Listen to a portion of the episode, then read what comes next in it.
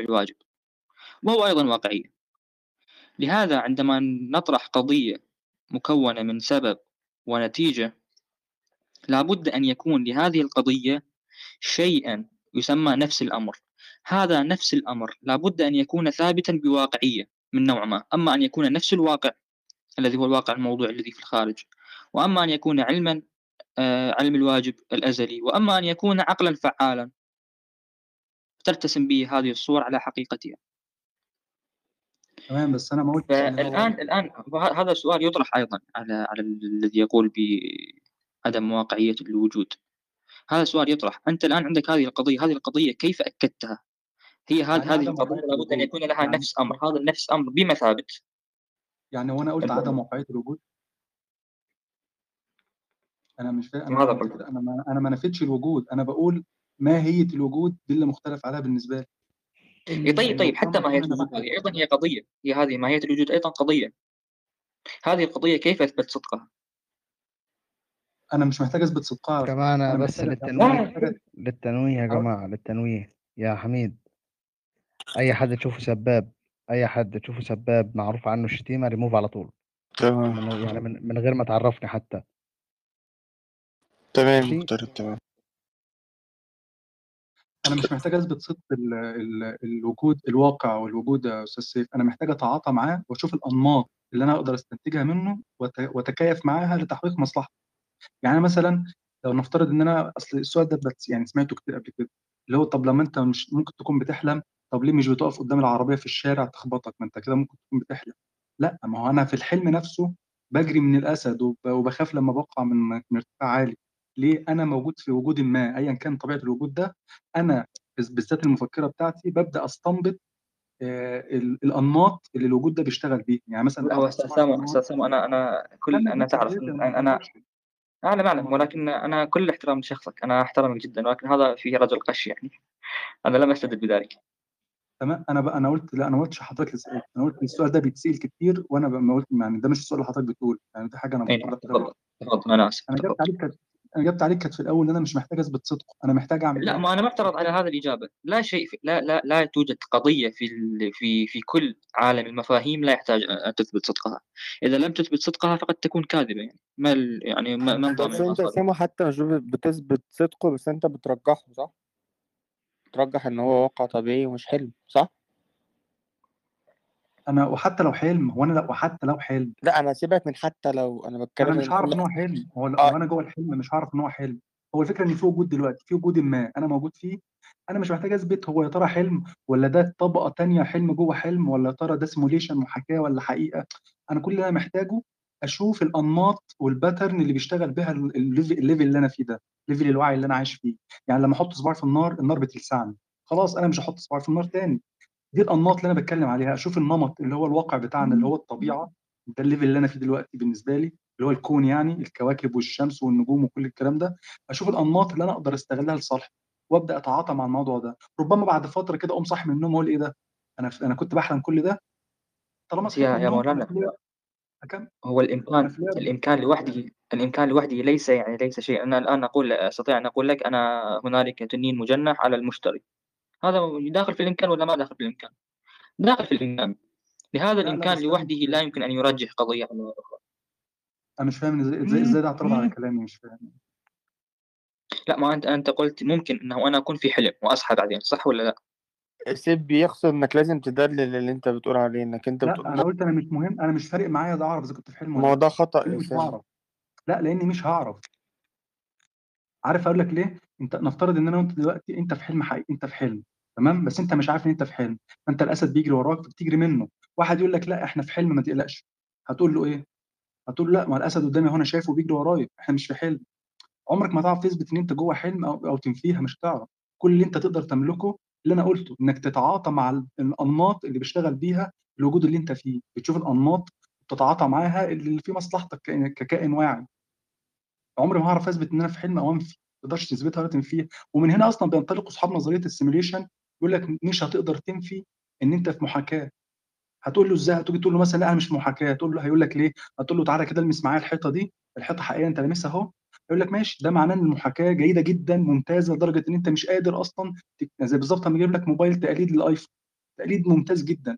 أقول لك ده موبايل تقليد ولا حقيقي؟ هتقول لا ده حقيقي. أقول تقول لي لا ولا عشان تقول لي عشان في كل ال material شبه الآيفون جدا. ده هيقول لك لا ده معناه إن هو محاكاة ممتازة جدا للآيفون. بس مش الآيفون ال original. هي دي الفكرة. أنت في محاكاة هتقول له أنا مش في محاكاة أنا في واقع. هتقول هيقول لك ليه؟ هتقول له تعالى المس أي حاجة هتلمسها مادة قدامك أهو. يقول لك لا ده معناه إن المحاكاة ممتازة جدا. يعني إيه ما هو آه، لسه يا أستاذ سيمو سامو إحنا لسه نسرح في في الخ... يعني في الخيال. آه، هذه محاكاة جيدة. هذا أساسا هذه محاكاة جيدة هذه داخلة في الصنف الذي قبله. آه الإمكان أننا في في محاكاة أساسا. وهي مش مش شيء ثاني مش شيء جديد. أما أنا أنا أستطيع أن أن أدلل على إثبات الواقعية. من قال لا أستطيع؟ هت- هتدل على إثباته إزاي؟ بال... بال... بالحس. بعدة أدلة. بعدة أدلة. زي إيه مثلا؟ مثلا أنا عندي الو- الوجدان. كل يعني منا يعني الوجدان يعني يجد ضر يجب ي- يجد في نفسه ضرورة أن الذي يتعامل معه واقع. أنا عندي البداهة. أنا أقول هذا شيء بديهي أساسا. أنا احيي سامو عندي احيي الت- سامو على التأثير شجاعته على والتأثر. فكرة بتقول يا إي محترف نعم نعم أحيي سامو على شجاعته شكرا مصطفى. اي نعم يا كمل أستاذ سام أنا عندي سيدي، كمل. التأثير الت- أنا عندي التأثير والتأثر أنا عندي الذي طرحته في البداية من قل... لما قلت لك إن كل قضية تحتاج يحتاج إلى إثبات صدقها أن. تطابق واقعا سواء كان هذا الواقع الخارجي أو واقع عقل فعال أو علم أزلي. أنا هذه هذه هذه أربع أدلة من من كثير من أدلة. أن هذه على فكرة يا أستاذ سامو آه، أنا عندما ادعي البداهة في هذا في الواقع أنا هذه التي ذكرتها الاربعه لا أسميها أدلة أسميها منبهات لأنه لا دليل على البد... على ال... على الشيء البديهي إنما أنبه عليه. لهذا حتى هذه. ال- التي سميتها أدلة الاربعه أنا أسميها منبهات لا أسميها أدلة أساسا لأنها بديهية. لهذا أنا الآن عندي طرحت لك طرحت لك أربع آه، أربع آه، طرق لإثبات الواقعية أو أربع منبهات أنا لم. أعتمد على الأربع منبهات دول طبق طبق الأربع منبهات على الحلم هتنطبق لا انت مش. حلم طب ماشي أنا وأنت في حلم دلوقتي وفي أسد بيجري ورانا طبق يلا الكلام ده بالظبط هتلاقيه واقع بالظبط. هتحس إن الحلم واقع أنت مش هتعرف إنه حلم إلا لما تستيقظ منه وقت الحلم يا- انت أنا- طيب انت طيب عندك أنا وعي أنا بذاتك أقول لك صحيح الاربع الاربع منبهات. انت عندك وعي بذاتك عندك تأثير وتأثر شايف الأسد بيجري عليك وضربات قلبك بتزيد وبتجري وشوف إيه النقطتين التانيين اللي حضرتك قلتهم هتلاقيهم بينطبقوا برضه. هي دي self defeating لا والله ما أنا أنا ما أنا ما يا أستاذ سما أنا ما سبق لي بالحلم أنا ما سبق لي بالحلم استدلل استدللت على أصل الواقعية وعلى الإمكان والوجوب والمنطق ودرست المنطق في الحلم. الحاجات دي ما بتحصل في سبق لي ما هو كونك إن أنت بتتعاطى مع الواقع وبتجري من الأسد ده في حد ذاته إقرار منك إن أنت في واقع. بس في الآخر بتكتشف أنت كنت في حلم. انت تتكلم عن الحلم عن عن الواقع. توهتنا. أنا عايز أقول لك إن أنت جوه الحلم بتتعاطى مع الحلم كأنه واقع وأنت في الحلم متخيل إن هو واقع لما بتصحى من تمام أنا أنا بتفتكر تمام أنا أتعامل معه حلم. تمام لا مشكلة أنا أتعامل معه كأنه واقع ولكن هل سبق وفي الحلم آه، آه، لا. دللت على لا، لا، أنني لا، في لا. الحلم في الواقع أنت بتتعامل معه كأنه واقع على الرغم إنك عارف إنه حلم ولا أنت بتتعامل معاه كأنه لا- واقع لا لا الوقت بأس. ده مدرك إنه واقع لا بس لا بس أنا قلت لك لا بس هذا هذا ذكرته نقطة في المنبه. نقطة هذا هذا. المنبه الأول الذي هو التعامل كأنه واقع. لا بس ولكن هل سبق في الحلم؟ أنا جلست وتفكرت هل أنا في حلم أم في واقع في الحلم. واستدللت على أني في الحلم في الواقع أساسا. وجلست درست المنطق لحظة واستدللت. هذا كله لم يحصل. تاني. عيد النقطة تانية معلش. أنا قلت أنه الجريان من الأسد في الحلم كأنه واقع هذا لوحده ليس شيئا. أنا الآن ذكرت لك آه، أربع منبهات أو أربع أدلة. أنا في الحلم لما أكون نايم وفي الحلم لم يسبق لي وأحسب أنه ليس لم يسبق لأحد في في في الدنيا أنه في الحلم قاعد يجري جلس يدرس منطق ويدرس فلسفة ويدرس آه، نظرية معرفة حتى يتأكد من وجوده في الحلم. هل هو وجود حقيقي في الحلم أم وجود آه، أم هو في حلم آه، آخر؟ هذا كله يحدث في الحلم. هذا لم يسبق لنا. فالجريان من الأسد فقط في الحلم هذا لا يثبت شيء ولا ينفي شيء. يعني أنا ذكرت لك أربع أنا ذكرت لك غير كلام حضرتك ده يثبت إن هو حلم طويل شوية بس مش أكتر. سبق أن حصل أم لم يسبق؟ إيه اللي سبق أن حصل؟ هذا هل سبق أنك إن أنت جوه حلم قعدت تدرس المواد الدراسية دي في الحلم؟ سبق سبق أن حصل أم لم يسبق؟ أنا بالنسبة لي ما سبقش إن أنا قعدت أدرس جوه الحلم حاجة. بس هو السؤال الحقيقي هنا إن كل الدراسات دي في الآخر عشان تبدأ تكوّن ت تنت منهج تنتهجه، أنت جوّه الحلم رَد فعلك جوّه الحلم ده تفسير يعني ده تدليل على فلسفتك جوّه الحلم، أنت مقتنع إن أنت في واقع وبتجري من أسد وأنت بتدلّل بجريك من الأسد إن هو واقع، بس لمّا بتصحى من الن أنا مش فاهم وبسيطة، م لمّا مغترب عمل لك النوم تجربة مثالية، في 2 مغترب على البانل لا ده ده ضرب في مبدأ الهوية. مغترب ده ده اجتماع نقدين يا مغترب. لا، لا الصورة مختلفة. صح. أيوه. عادي إمم، نسخة.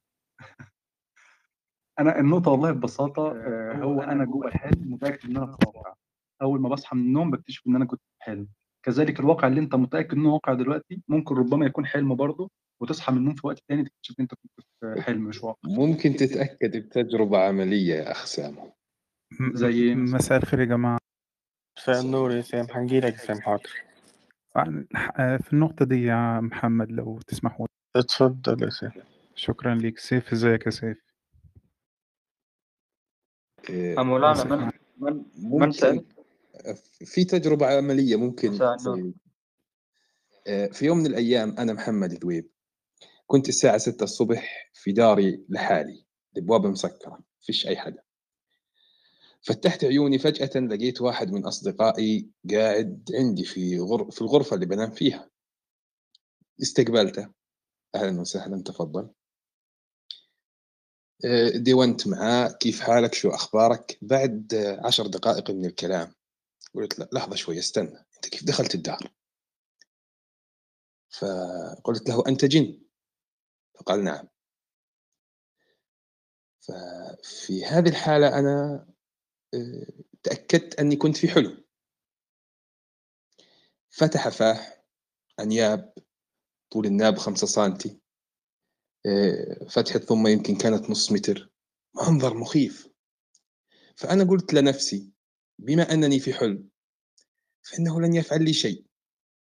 ابتلعني. أضحّك ال القصة المضحكة هذه حصلت بالفعل. فلمّا ابتلعني صرت في داخله، في داخل أحشائه، نفضت إيدي فجّرته، قُلت لحالي هذا حلم يعني، أيًا كان مش راح يسوي لي إشي. آآ بعدها برضه استمر الحلم، آآ يعني بديش أ أضحّكوا كثير، يعني حصل مواقف أنا صرت أتحكم في الحلم في هذه الحالة. يعني ممكن تدِب حالك عن ظهر الدار في وأنت أثناء الحلم ما يصيرش فيك إشي، ممكن تطير، إذا كنت في حلم لن يحدث لك أي شيء. فأنا أدعوك إلى تجربة واقعية حتى تتأكد.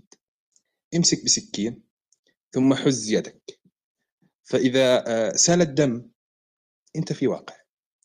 وإذا استطعت أن تتحكم في سيلان الدم، استطعت أن تتحكم في كل شيء من حولك، إذا وصلت لهذه المرحلة، استطعت أن تتحكم فيّ بما إني جزء من حلمك، بما إني جزء من وهمك، في هذه الحالة ممكن نقول في. في في في هذه اللحظة في ناس هتحفّل.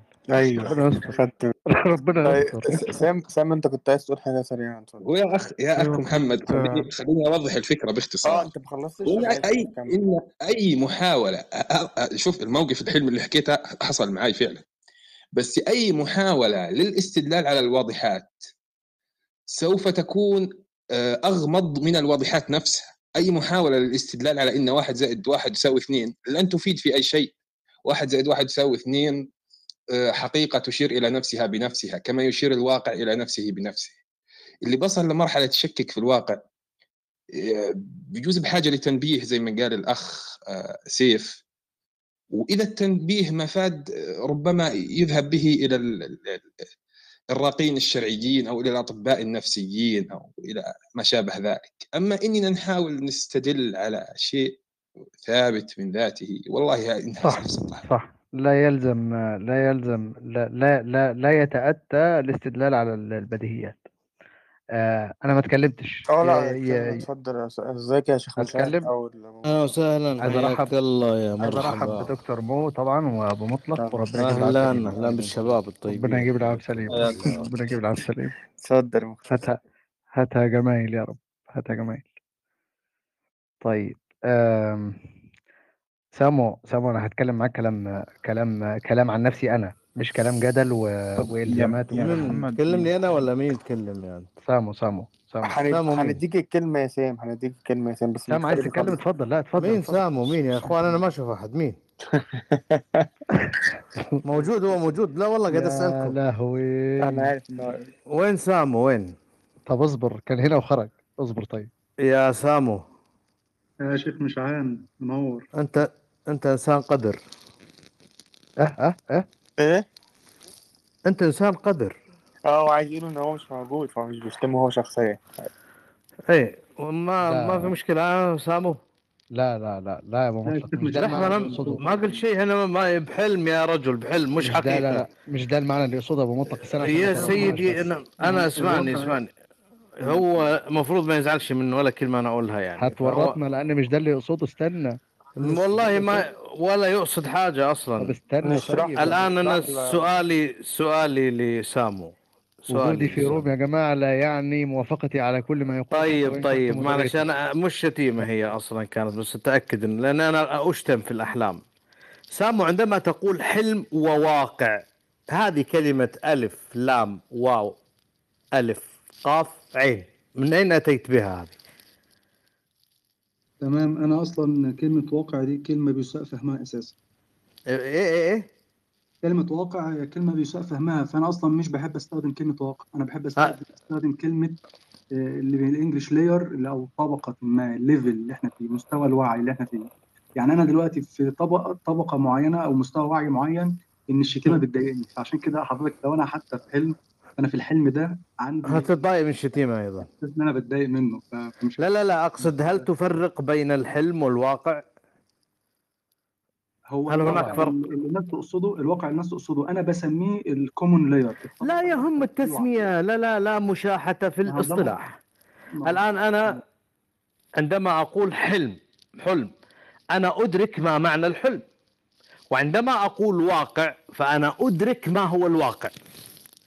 فلو فلو انعدم شيء اسمه واقع ألف لام ميم واو ألف قان قاف عين لا يوجد كلمة اسمها واقع فلا يمكن أن أتحدث عنها ابتداء لأن ليس لها معنى أصلا بالنسبة لي.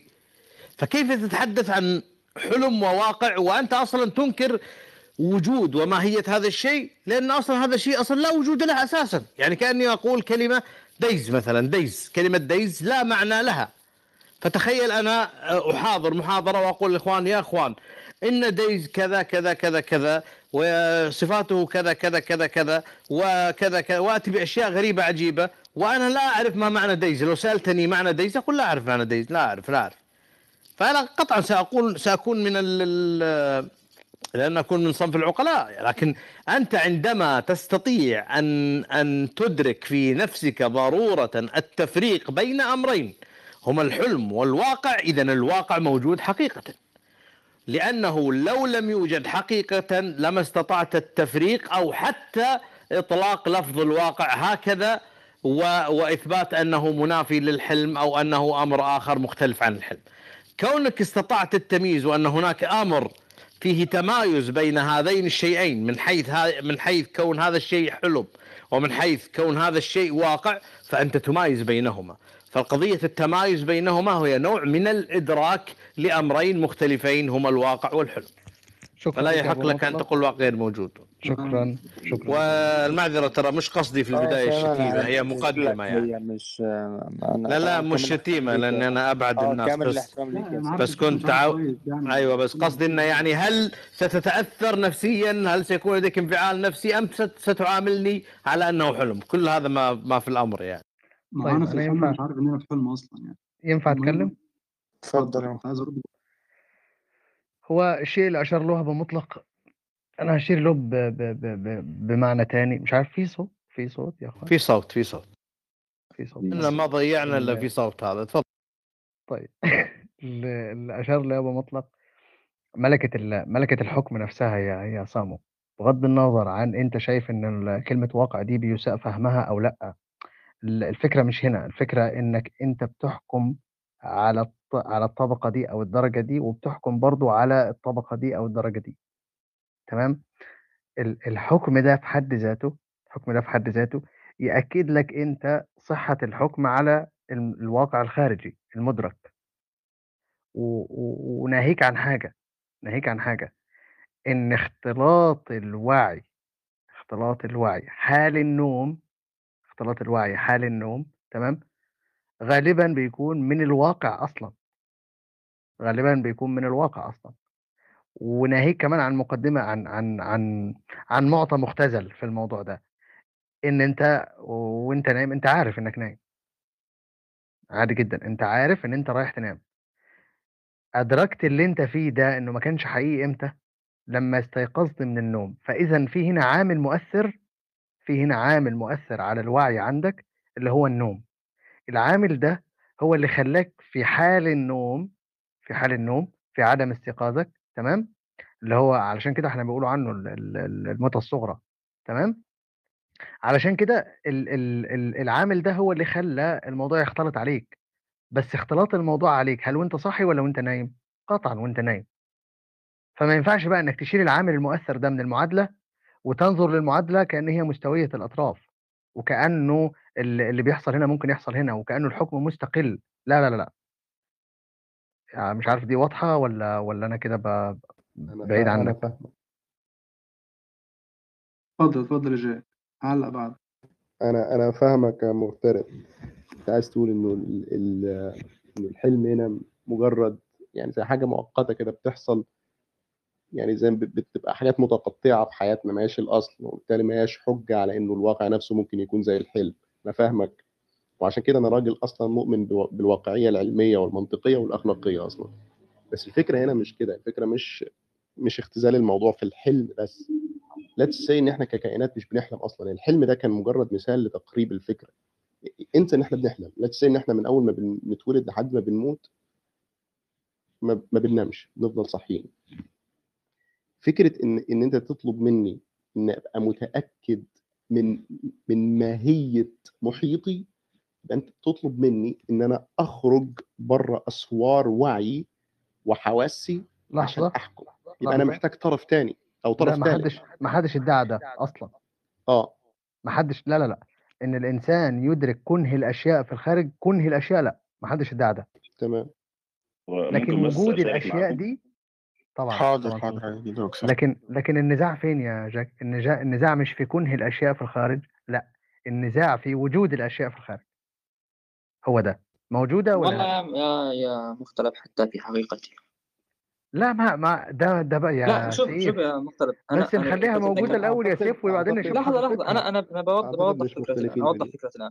أنت فاكر يا مختلف نقاشي مع مع مهم. معه آه معه. آه لما قال لما قال مثال اللون. صح صح فاكر. أنا قلت له هذه معقولات ثانوية بمعنى أنها انتزاعية. لا مشكلة. الآن أنا أكبها في أقرب سد التفايات مش مشكلة مش عايزها. بس المعقولات الأولى التي منها تنتزع الأشياء. اللي هي الطول والعرض والعمق والحركة. هذه الأشياء هل عندنا مثال على شيء هو في الخارج لا طول ولا عرض ولا عمق ولا حركة. والذهن هو الذي ينشئ هذه هذا الطول وهذا العرض وهذا الحركة. مثال ما عندنا إذا مثال ما عندنا ننتقل إلى مرحلة أخرى. هل الشيء الموجود في الخارج وهو جماعة. ليس بطول أنا ده تاني وليس تاني بعرض واحد أنزله ده يا جماعة. وأي حد يرفع إيده كده وخلاص. أي حد. آه، تمام. هو رفع إيده تاني هطلعه همشي بره الغرفة. كمل. أي نعم. فاساسا الشيء الموجود في الخارج ولا هو بطول ولا هو بعرض ولا هو بعمق ولا هو بحركة هذا شيء أساسا. وهنا يتوجه السؤال أيضا هذا شيء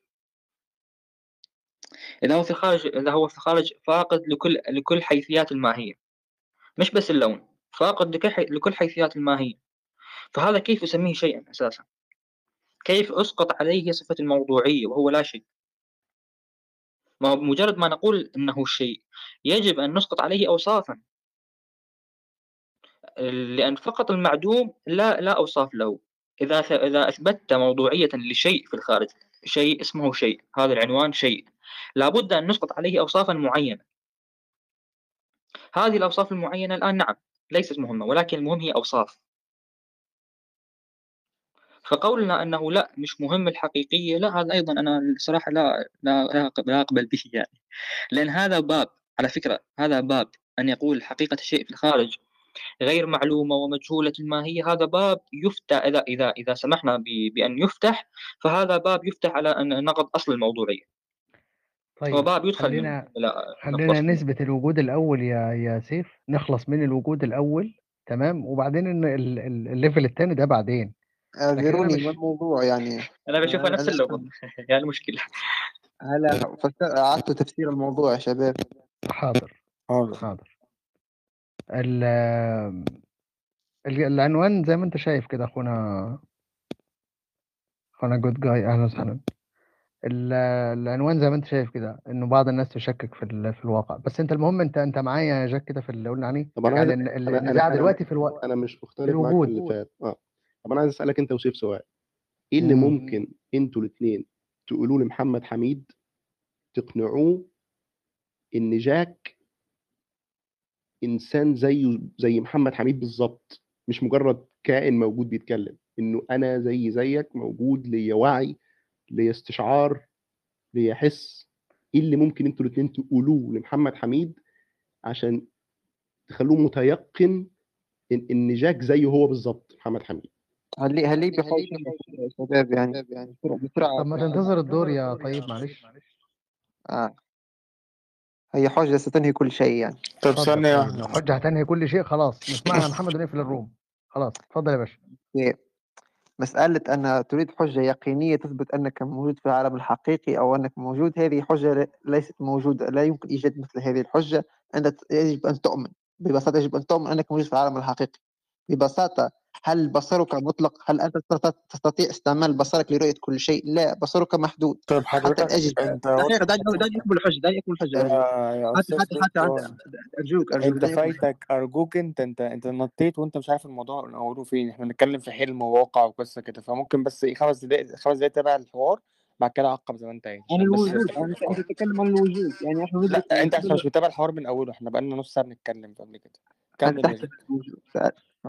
لا. على الأقل اسمح لي أن أكمل الحجة أرجوك يعني.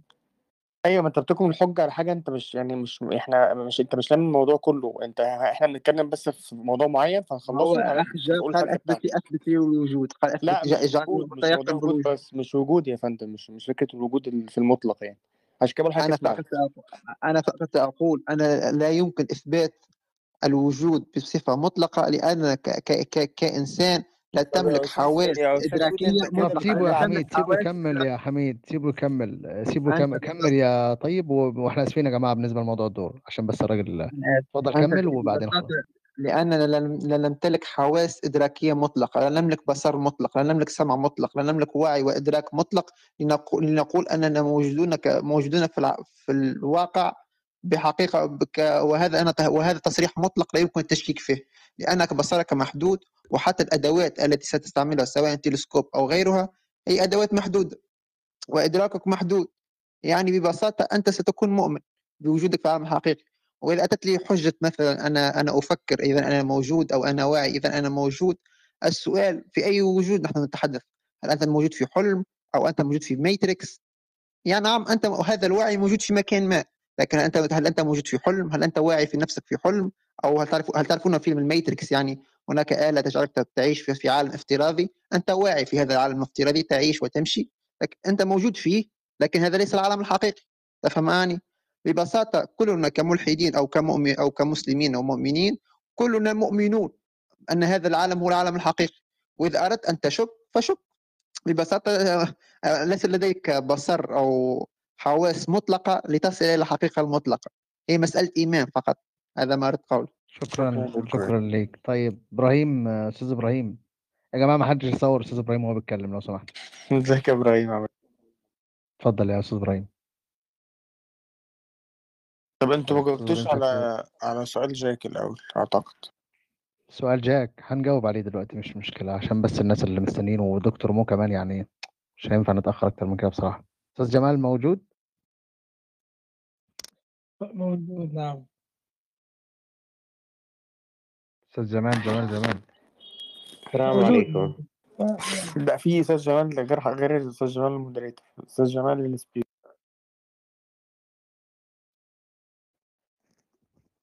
طيب يعني إيه؟ ألو.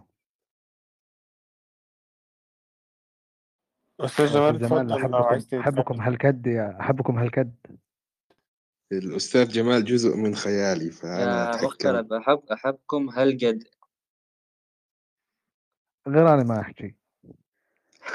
تفضل يا حلو ها؟ حلو. تفضل دكتور مو. وبعدين نرجع بقى للأستاذ جمال و... وأبراهام. ون... ونسمع و- وأبراهام. ون- ونسمع برضه مصطفى السلام عليكم. وعليكم السلام. آه، أنا آه، آم، رأيي بالنسبة لموضوع إثبات إنك موجود ولا لأ على شقين.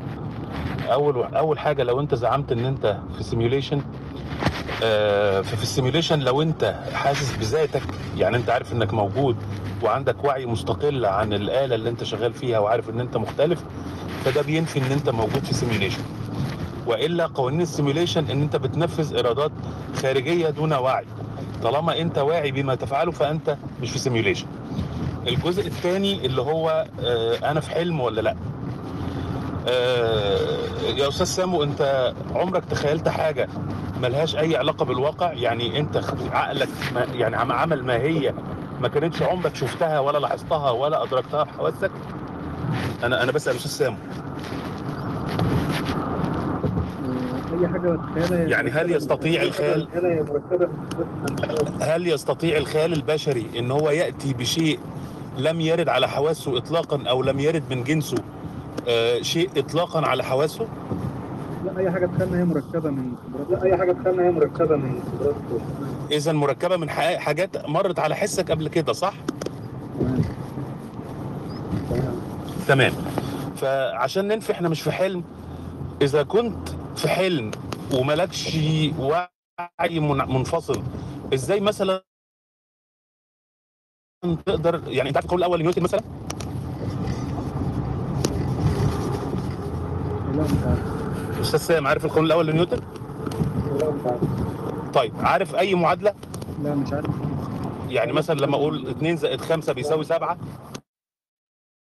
لا لا خد الموضوع ده. طب ما كمل معايا بس 2 زائد 5 بيساوي 7 هو في مشكلة في الصوت عند عندك يا أستاذ مو أعتقد؟ ولا أنا أنتوا سامعيني يا جماعة؟ سام أيوه. انزل خمسة بتساوي سبعة تمام أيوه. خمسة 2 زائد 5 دي معادلة رياضية صح؟ بتساوي 7 صح؟ تمام. طالما بتقدر تثبت اذا إذا إحنا افترضنا إن إحنا في حلم وإحنا المفروض في الحلم ما عندناش معلومات قبليه وإحنا افترض وإحنا آه، يعني أثبتنا إن خيالك ما يقدرش يركب حاجات إلا إذا كان لها سابق معرفة في حسك فبالتالي لو انت في حلم مش هتقدر تركب هذه المعادلة مش هتقدر تعمل القانون الأول لنيوتن. مش هتقدر تتخيل آه، ال- ال- الطائرة ومركبة فضاء وإن في آه، يعني آه، مثلا نجوم وكواكب خارجة عن ال- ال- الح... يعني كل هذه المعلومات اللي مح... يعني كل هذه المعرفة اللي محتاجة المعلومات ومحتاجة التعلم إذا أنت ما اتعلمتهاش في الواقع مش هتقدر تتخيلها في الحلم. فبالتالي ده ينفي إنك في حلم أنت في واقع لأن أنت عندك معلومات عندك معرفة. فده بيثبت ثانية واحدة كده. الروم اتهكرت. اقفل يا حميد المايك كده. الروم اتهكرت؟ لا دي بتقول اتهكرت.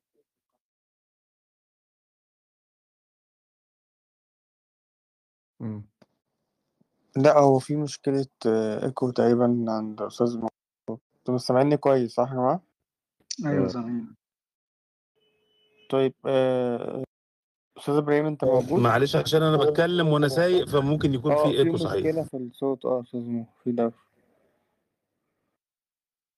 طب أستاذ مو آه، حاول تبدأ ولا مش هتعرف تتكلم من غير ال من غير بلوتوث أو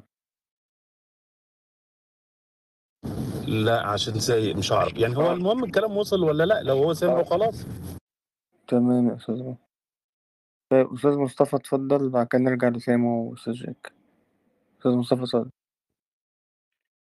آه، السلام عليكم. هو بس المشكلة في. حاجة. آه، الصوت كده واضح؟ واضح. الصوت طيب خلاص الله المستعان. هو بس هو المشكلة كلها في تعريف الوجود وتعريف الحلم. يعني هو اللي بيقول إن إحنا موجودين في حلم أو layer تاني زي ما بيقول. هل ال layer التاني دوت ممكن تكون أنت موجود في layer رابع أو خامس ناتج عن كون- كونك كنت موجود في layer طبقة قبلها. يعني وجود تعدد الطبقات يعني أو اختلاف ال- الواقع عن الواقع اللي هو المادي الم- المحسوس. يعني إثبات كنه الواقع نفسه أو مما يتكون الواقع أو مما تتكون المادة أو النسيج الأول للمادة ده أمر لم يصل إلى العلم. ولن يصل إليه طالما أنت داخل حيز هذا الواقع زي ما بعض ال- الإخوة قال. فكونك موجود بقى في مصفوفة أو موجود في برمجة أو موجود في واقع مادي مكون من مادة محسوسة لن لن لن يزيد الموضوع شيء. إلا إلا يعني إهمال بقى كل القواعد العلم وكل قواعد الحس وإبطال آه، الاستدلالات العقلية والاستدلالات المنطقية والدخول في دوامة عبثية ليس من من ورائها أي طائل لأن كل القواعد العلمية الموجودة حاليا زي ما قال بعض الإخوة حتى في في الأحلام وفي الخيالات والكلام ده كله الإنسان قوانين العلم لا, لا تعمل. بتجد أحيانا واحد حدث حاجة واحد مش عارف فين.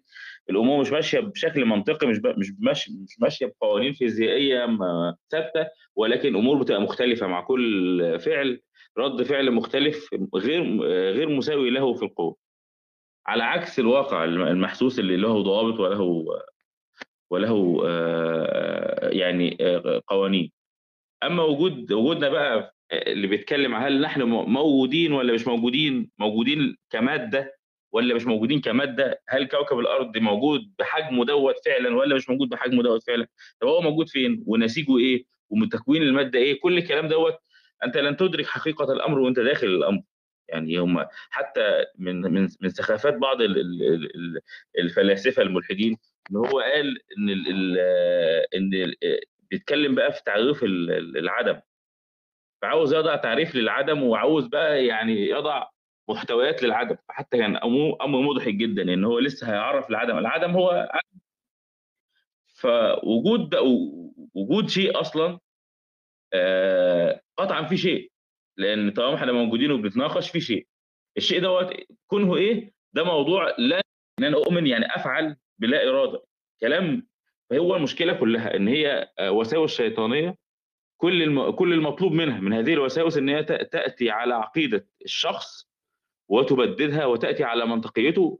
وتبعثره تبعثر المنطق عشان الشخص يجد مسوغ مسوغ لأن الإنسان أحيانا لما بيدخل في هذه المتاهات يعني بيصل إلى مرحلة إلى مرحلة ال- ال- اللا عوده فهو المشكلة إن الضمير ضمير الإنسان هو اللي بيرد فعشان يجد بقى أحيانا آه، مبرر أو آه، حاجة آه، تسهل ال- الموضوع عليه يعني عاوز يموت ضميره بشكل كويس عشان خاطر الضمير بي- بينغص الحياة.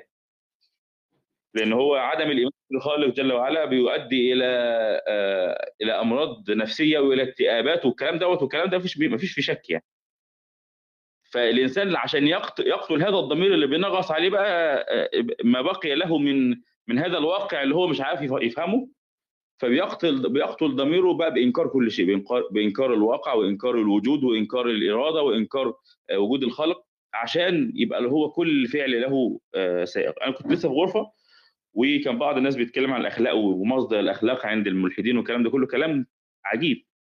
أنا مش عايز أخرج عن الإطار لكن كل اللي عاوز أقوله إن أنت عشان اولا قبل أن تتكلم أيها الملحد عن الواقع وتنفيه أو تثبته لابد أنك تفهم ما هو الواقع وتقول لنا أنت عاوز تصل لفهم الواقع في إيه بالظبط؟ في نسيج الواقع نفسه؟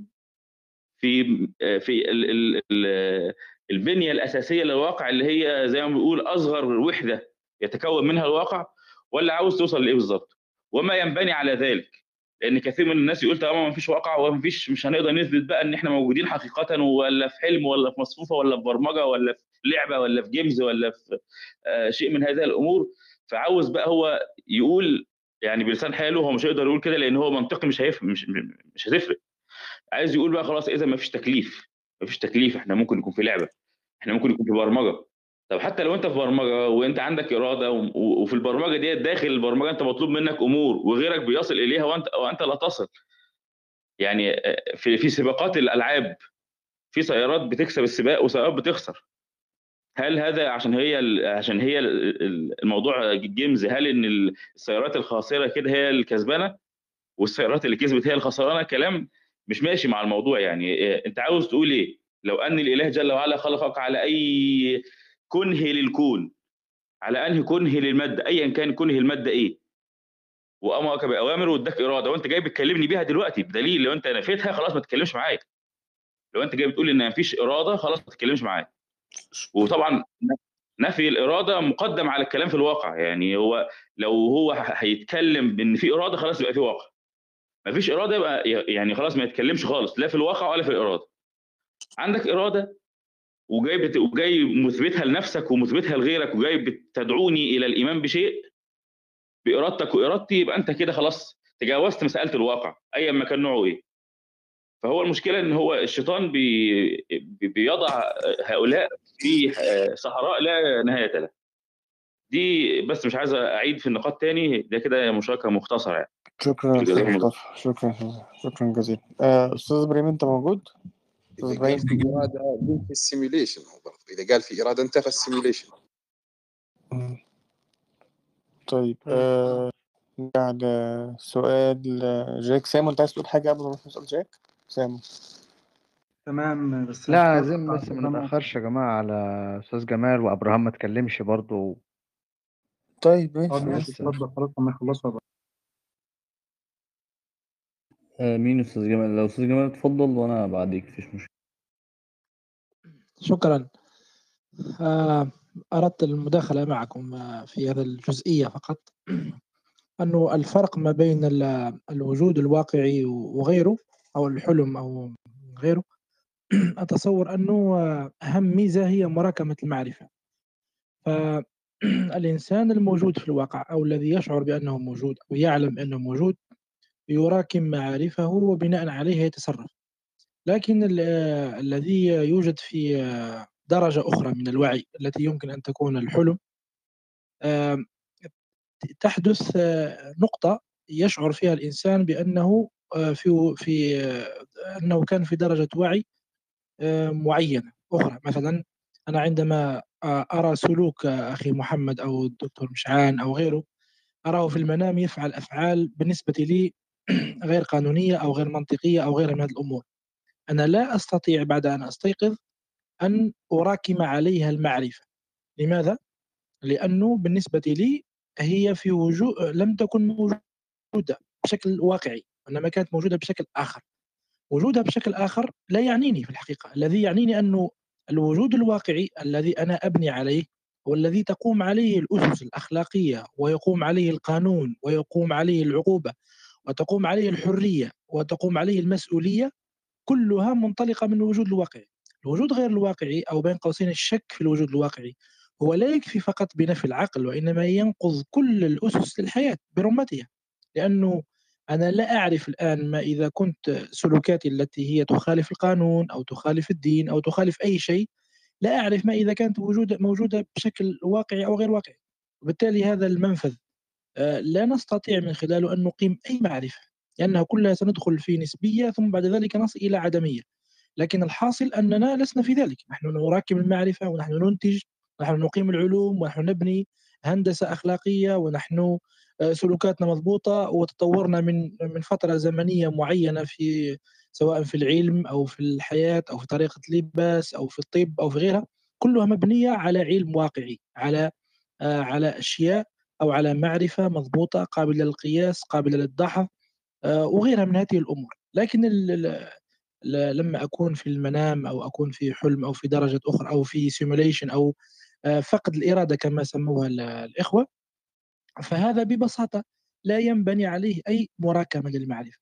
فهو تقريبا نستطيع أن نقول يقترب بشكل أو بآخر من الكوجيتو ديكارت أنا أفكر إذا أنا موجود. أنا بالنسبة لي أنا أراكم المعرفة إذا أنا موجود أو إذا أنا في في الواقع الوجودي. إذا لم أكن في الواقع الوجودي أو تفكيري غير دقيق فلا أستطيع أن أبني عليها ولا أراكم عليها معرفة وأرى أنها من الهراء. ممكن يكون حدث ممكن يكون لست أدري أي أي شيء من هذه الأشياء لكنها معرفة ضارة لم ليست معرفة أو لا أقول ضارة وإنما معرفة غير دقيقة حتى وإن حصلت في المنام أو في أي مجال آخر.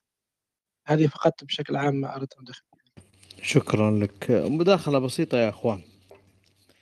آه، هناك مرض آه، طبعا الأمراض ال- أو الأمراض بما أن إحنا في مصحة الأفكار الأمراض تقسم الأمراض التي تتعلق في النفس تقسم إلى أمراض نفسية كالاكتئاب القلق العام نوبات الهلع. وأيضا هناك أمراض ذهانية كالفصام وكال يعني الأمراض الأخرى. فيندرج تحت أمراض ال- الذهانية آه، مرض اختلال الآنية. أي أن الإنسان يعيش في غربة آه، غير مدرك للواقع. غير مدرك آه، لديه اختلال في الإدراك آه، في آه، الشعور في الوعي. فيشعر كأنه في حلم كأن الواقع المحيط الواقع الذي يعيش فيه ليس حقيقي, يشعر بأشياء كثيرة ليست حقيقية. هذا يسمى في في الطب النفسي اختلال الآنية أو تبدد الشخصية. فمن يعاني يعني من هذه الأشياء مثلا يعني يجب على الإنسان أن لا يسلم يعني نحن لا نسلم من الأمراض إطلاقا يعني. قد يكون الإنسان طبيعي يعني وقد تعتريه مثل هذه الأفكار إن لم يكن معاندا أو مكابرا مثل بعض المسفسطين إنما يعيشها حقيقة فإن كان يعيشها حقيقة فالعلم قد تقدم الآن وهذا مصنف ومدرج ضمن الأمراض النفسية التي يتم معالجتها. كما مرض ال- ال- ال- الذهان مثلا أو ال- الهلاوس السمعية والبصرية، أنتم تعرفون هناك من آه، يخرج ويزعم المهدوية مثلا. ويقول أنا المهدي أنا يوحى إلي. يا أخوان هو فعلا يستمع إلى أصوات.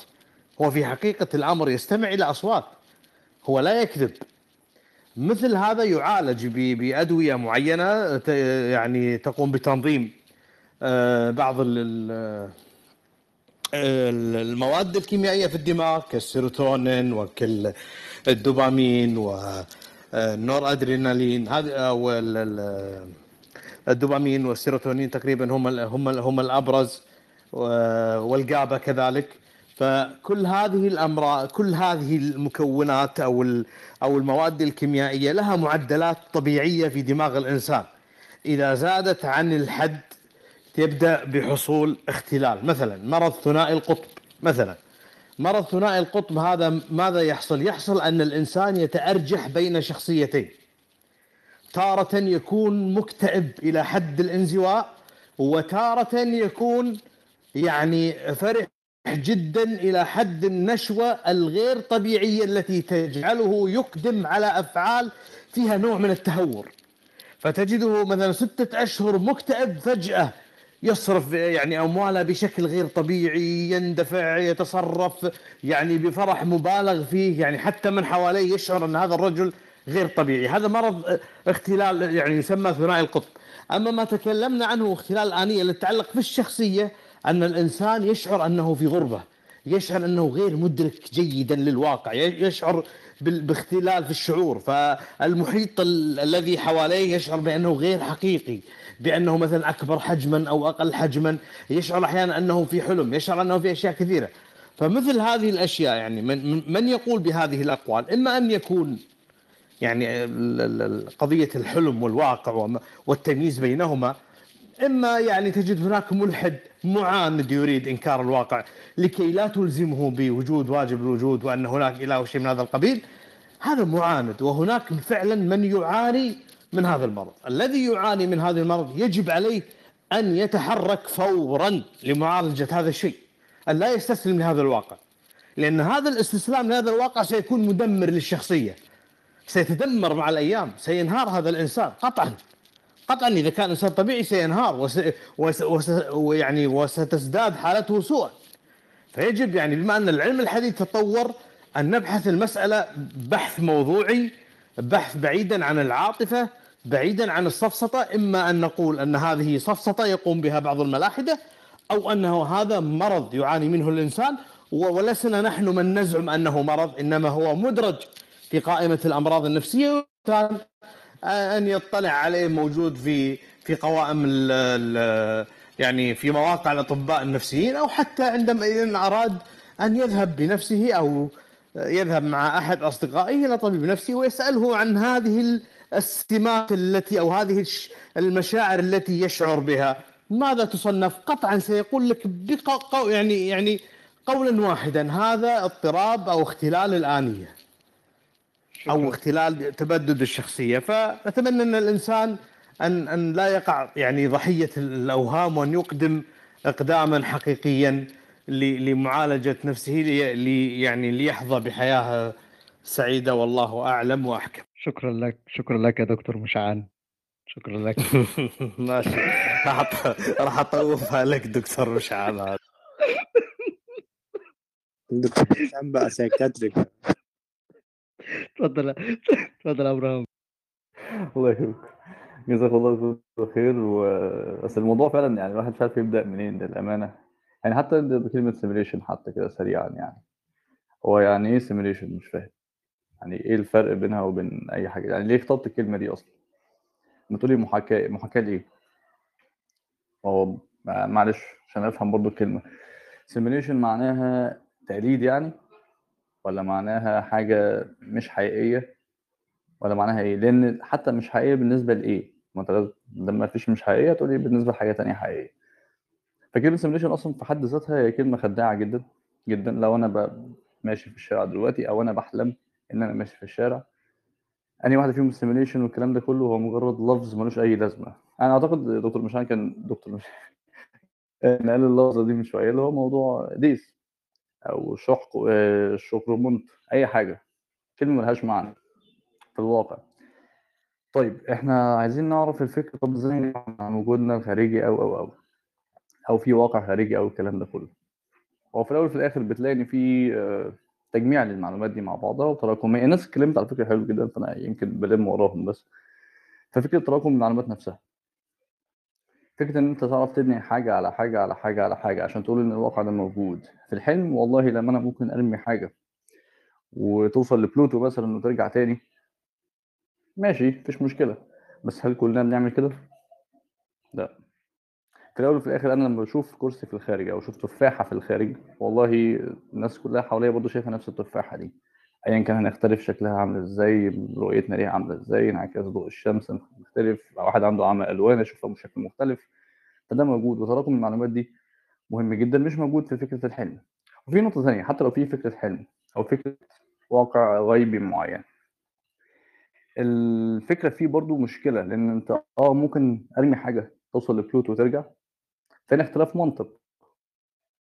لكن المبادئ العقليات الأولى ما بتخلصش. يعني مش هتلاقي اجتماع نقيضين مش هتلاقي انعدام هويه ممكن يبقى عندي أجنحة وبطير وكلنا عندنا أجنحة وبنطير في الحلم. وممكن آكل حاجة وما تخنش في الحلم. لكن دايما ليها تصريفه إنما المبادئ الأساسية ما بتتغيرش. حطها بقى في simulation حطها في يعني عايز أخش في حتة علمية شوية. يعني عشان ندي مثل إحصائي شوية لانعدام كلمة simulation أصلا وانعدام الفكرة دي. يعني إحنا مثلا ممكن يبقى واحدة من من عدد لا نهائي presumably من ال من ال simulations مثلا والله احصائيا؟ لا. احصائيا إحنا الموضوع هيبقى 50 50 ليه؟ لأن إحنا دلوقتي حاليا ما نعرفش نعمل simulation كاملة للكون اللي إحنا فيه ده. فالفكرة إن أنت فهنا الاختيار حاجة من الاثنين يا إما أنت أول خطوة في السلسلة يا إما أنت في آخر السلسلة خالص وانت لسه هتعمل simulation فالاختيار هنا بقى في الواقع بين اثنين ما بقاش بين عدد لا نهائي أو عدد كبير جدا. فحتى احصائيا الموضوع مش ماشي. في نقطة برضو مهمة جدا هو برضو آه، شيخ مشعان آه، لمح ليها. فكرة الوعي أصلا وفكرة الكلام عن الوعي والفكرة إن لما تفكر في أفكار وتحلم بأحلام. طبعا أنا بدي مثل دايما في الإحصاء والتجريد الرياضي والكلام ده كله بس يعني عشان أغير الموضوع خلينا نمسك مثل زي ده. أي حد يتكلم عن الوعي في الحالة الحالية اللي إحنا بنتكلم فيها دي ونقول سيميليشنز ومش عارفين الواقع اللي حوالينا ولا الواقع موضوعي ولا حقيقي الكلام ده كله بيعتمد على الوعي. طيب حد عارف أصلا يعني إيه وعي؟ واقعيا. حد عارف يعني إيه وعي؟ تحديدا كده وتفصيلا؟ لا. يبقى كل الكلام اللي هيتبني عليه غالبا رجم في الغيب. غالبا بنسبة 100% مش غالبا اللي هي 99 بنسبة 100% هو رجم في الغيب وأنت ما بتعرفش أصلا بتتكلم عن إيه انت بنقول الحكم على الشايف روعة تصوري فأنا ما دام مش عارف الغيب الوعي ده عامل إزاي يبقى أي فكرة وأي حلم أفكر فيه وأقول إن أنا علاقته بالوعي مع الواقع كذا وكذا ونقعد نحدد مع بعض ونتكلم مع بعض في التفاصيل دي كله في الأول وفي الآخر فعلا أنت بتتكلم عن حاجة ما تعرفهاش. فالكلام كله مرسل للأسف. بس وده اختصار سريع يعني وشكرا يا قطع وأسف على القطع اتفضل. يعني أي جملة فيها وعي هي معادلة ناقصة؟ جدا. امم يا ولاد الذين خد بالك ده إلزام للطرفين مش لطرف واحد يعني. نعم؟ كلمة إن اللي إحنا مش عارفين الوعي فما نقدرش نحدد أي حاجة ده إلزام لكل ال- ال- الذوات الواعية يعني. ما خلاص ما فيش حد عنده حقيقة مطلقة. ويبقى برضه ما بعدناش كتير عن الطرح اللي أنا بحاول أقوله إن إحنا مش هنقدر نثبت أي حاجة. آه يا لا سلام. إزاي؟ لا يا لا سلام. إيه الجمال ده؟ ده أنت منطقي حتى يا راجل. لا ليه؟ أنا أقول لك ليه؟ بس اختصار سريع يعني شوية. عاش في حد كان لحظه أو لا أقول لك ليه ما ينفعش. عارف ليه لأن إحنا ما بننكرش الواقع وعندنا حاجات تثبت بيها هذا. لكن بعكس الشخص التاني اللي مش عارف. بمعنى أنا لما أجي أتكلم عن الوعي أنا ما أعرفش هي أنا ما يهمنيش هي يكون هي إيه أصلا. أنا يهمني أعرف أستدل عليها واستدل بيها ولا لأ؟ في الوقائع التانية المختلفة كلها تمسك أي مدرسة مثالية تجريبية أي مدرسة. هتلاقي إن هو بيعتمد على أشياء في أساسها ما بتعرفش توصل لموضوع الوعي ده. المنطق حتى مش كامل أوي في الموضوع ده. ولكن في مدارس إحنا كمسلمين عارفينها وإحنا كمسلمين مؤمنين بيها عندنا الحل. التفصيل فيها زي ما أعتقد سواء أنا كلمتك قبل كده في حاجة زي دي بس أنا ما اديتش الحل برضه. كنا اتكلمنا في حاجة شبه دي قبل كده. لا ما أفتكرش. ده كنت حاطط صورة تمام. أنت كنت حاطط صورة آه، سوبرمان أو حاجة؟ أه بس ده يعني من كام شهر يعني. ما- مش فاكر آه أنت لا okay. الحوار بس أنا ده. فعلا ما اتكلمتش يعني أنا ما- ما شرحتش ليه بس في فرق. وزي ما قلت لك أنت ايا كان المدرسة اللي هتاخدها سواء مثالية مادية أي مدرسة ما فيهاش فيها دايما العناصر دي ناقصة. العناصر دي مش كاملة خالص. بعكس المؤمن المسلم. عنده الأدلة اللي تسمح بده بس يعني ده نقاش يطول. وكفاية وان إحنا ادينا أدلة من الناحية الثانية اديت دليل إحصائي من شوية. اديت دليل تجريدي من شوية. إن الموضوع سم... اديت دليل semantic أو معنوي من شوية. معنى كلمة simulation أصلا. فالموضوع مش مش مستاهل. يعني هو أنت هنا ممكن تعتبرها بقى في مرحلتك أنت سبب وتقسيم. بالنسبة لنا إحنا مش سبب وتقسيم بالنسبة لنا إحنا ممكن تستدل عليها عادي. لكن بالنسبة لأي مدرسة تانية غير المسلم هي سبب وتقسيم. بس وشكرا. شكرا ليك يا ابراهام طيب آه، معلش بس دكتور مشعان هو المرض أنت قلت اسمه إيه بس؟ معلش لأن حد بعت لي والله يسأل عن اسم المرض. لا والدكتور مش قال أدوية كمان. دكتور مش أنت قلت أدوية صح؟ أنت أنت حبيبي سيبك أنت. مش عاوزين تكمل. المرض اسمه اختلال الآنية أو أو تبدد الشخصية. مرض ذهاني وليس مرض نفسي. المرض النفسي الذي هو الاكتئاب. مثلا إنسان يشعر باكتئاب لمدة أكثر من أسبوعين هذا يسمى مكتئب. أنت قصدك آه، مرض. الهلاوس يا أستاذ مشعل؟ لا لا لا لا ده الفصام. الهلاوس إني أنا مثلا جالس الآن أستمع لأصوات أني آه، مثلا آه، أني المهدي المنتظر مثلا. مثلا. فأخرج مثلا يعني. فأج أخرج للناس وتجدونهم ترى بكثر. تلقاه مثلا يخرج ويصعد يا ناس أنا المهدي المنتظر. لأن هو يسمع. هو هل هذه هلاوس؟ هلاوس سمعية وبصرية هذا يتعلق في مرض الفصام. أما اختلال الآنية أو التبدد الشخصية هو يشعر أنه لديه اضطراب في في الشعور والإدراك والوعي لما حوله.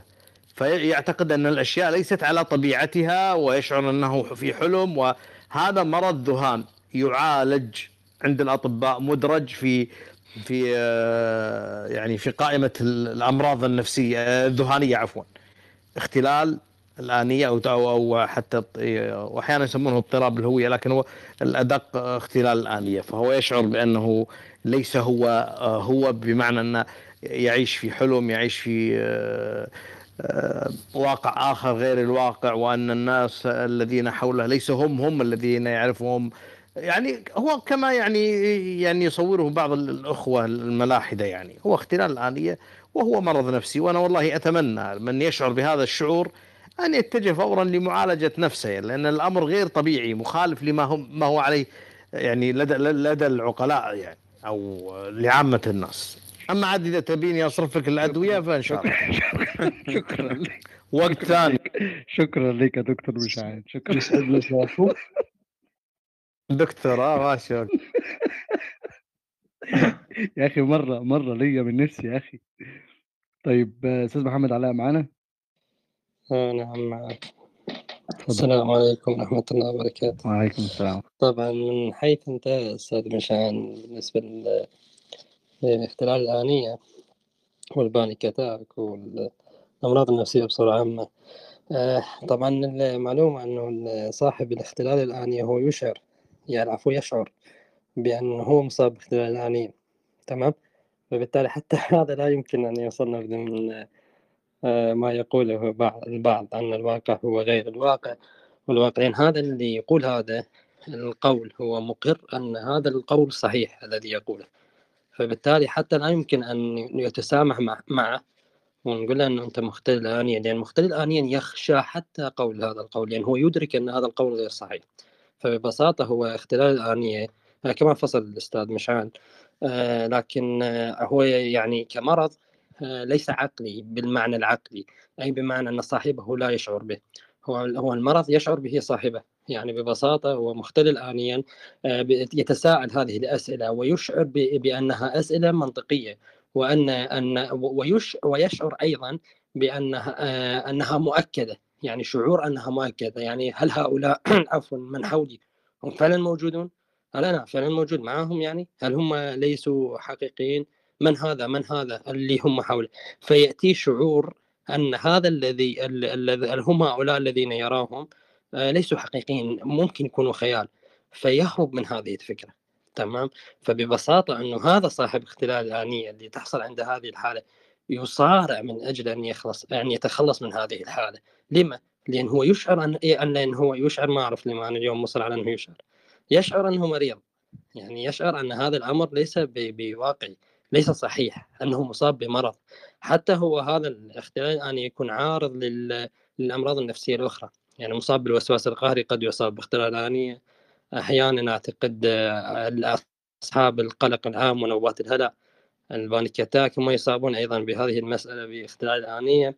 فيعني أستاذ إشعال حتى يعني اختلال الآنية من يقول هذا القول هو ليس مصاب باختلال الآنية حتما لأن المصاب باختلال الآنية يخشى البوح أصلا في هذه المسألة لأن هو يدرك أكثر من إدراكي أنا كشخص طبيعي أن كلامه هذا غير صحيح لأن هو يدرك أن 100% أن هذا الذي يقوله غير صحيح. لذلك يحاول الهرب منه كثيرا يعني أنا حاليا هسه عندما أقول كفكرة أو لكل المستمعين يقولون أن هذا الواقع غير موجود.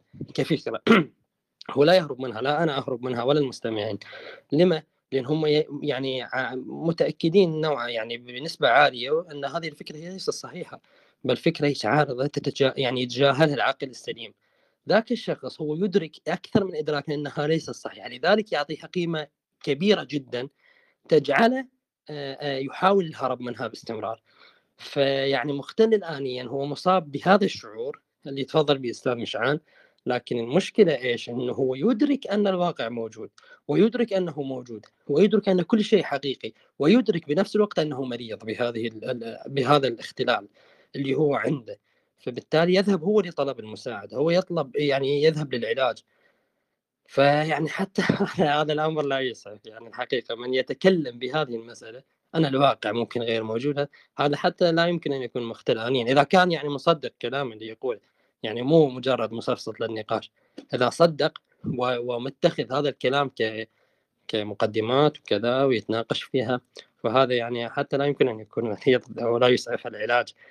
آه، أما بخصوص مسألة الواقع كما تفضل هو أنا رأيت أنه في مشكلة. أنه يعتقد الأخوة أن من يقول نحن في حلم هو يقول في حلم كالحلم الذي نراه في آه، عندما ننام يعني في النوم. لكن الأغلب هم لا يقولون هذا القول. هو يقول لك نحن حلم أعلى من ذلك الحلم. فبالتالي لا يمكن أن يجاب عنه أنه نحن بالحلم نفعل كذا وبالواقع نفعل كذا وبالحلم لأن هو يقول لك أوكي أنت تسمي هذا واقعا أنا أسميه حلم أكبر من ذاك الحلم الذي أراه. فبالتالي هو إذا يجاب عليه هو مصفصف شيء أكيد. عفوا. آه، لكن يجاب عنه فيقال أنه أنت كيف أدركت أنه هذا حلم أعلى من ذاك الحلم؟ إلا إذا أنه أنت عندك آه، آه، إدراك لمفهوم الحلم. يعني تعرف ما معنى الحلم لكي تقر بهذه. بهذا ال- الإقرار. أحسنت. آه، فبت... فبالتالي أنت آه، إذا كنت تقر بمعنى الحلم بين ما معنى الحلم اللي تقر إنه أنت حاليا في حلم. فلا يمتلك إجابة أصلا إلا القول في الحلم الذي في المنام. لأن لا يعلم يعني حلم غير هذا الحلم. فبالتالي يقال إذا هذا الحلم اللي تقصده في المنام وأنت بالبداية أصلا قررت نحن في علم حلم أكبر فبالتالي أصلا مقدمتك متعارضة ويا هذا ويا هذا الكلام كله. لأن أنت مثلت الحلم اللي إحنا فيه حاليا بالحلم بالمنام وبنفس الوقت قلت هو أكبر. فبالتالي يجب أن يأتي بتعريف لهذا الحلم الأكبر أو بشعور مدرك لهذا الحلم الأكبر. فإما أن يقول أنه هو هذا من الضرورات الضرورات اللي تقدح في النفس. اللي إحنا أصلا يعني نعارض في هذه المسألة.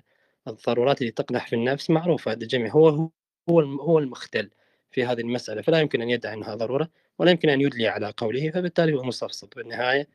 وعذرا إذا دخلنا بموضوعات نفسية. بس هذا أستاذ مشان دخلنا بهذا الباب. وعذرا للاطاله شكرا جزيلا. لا بالعكس أنا ليا سؤال ليا سؤال تاني يا محمد في الفيزياء بس شوية كده ما نخلص الناس اللي على البانل. وسعيد جدا. بتفصيلك وتفصيل دكتور مشعان. طبعا دكتور مشعان أشار لأنه دكتور مشعل والله هتطلع تمسك بيه. ترى ما ذكرت العلاجات موجودة اسمائها عندي بس.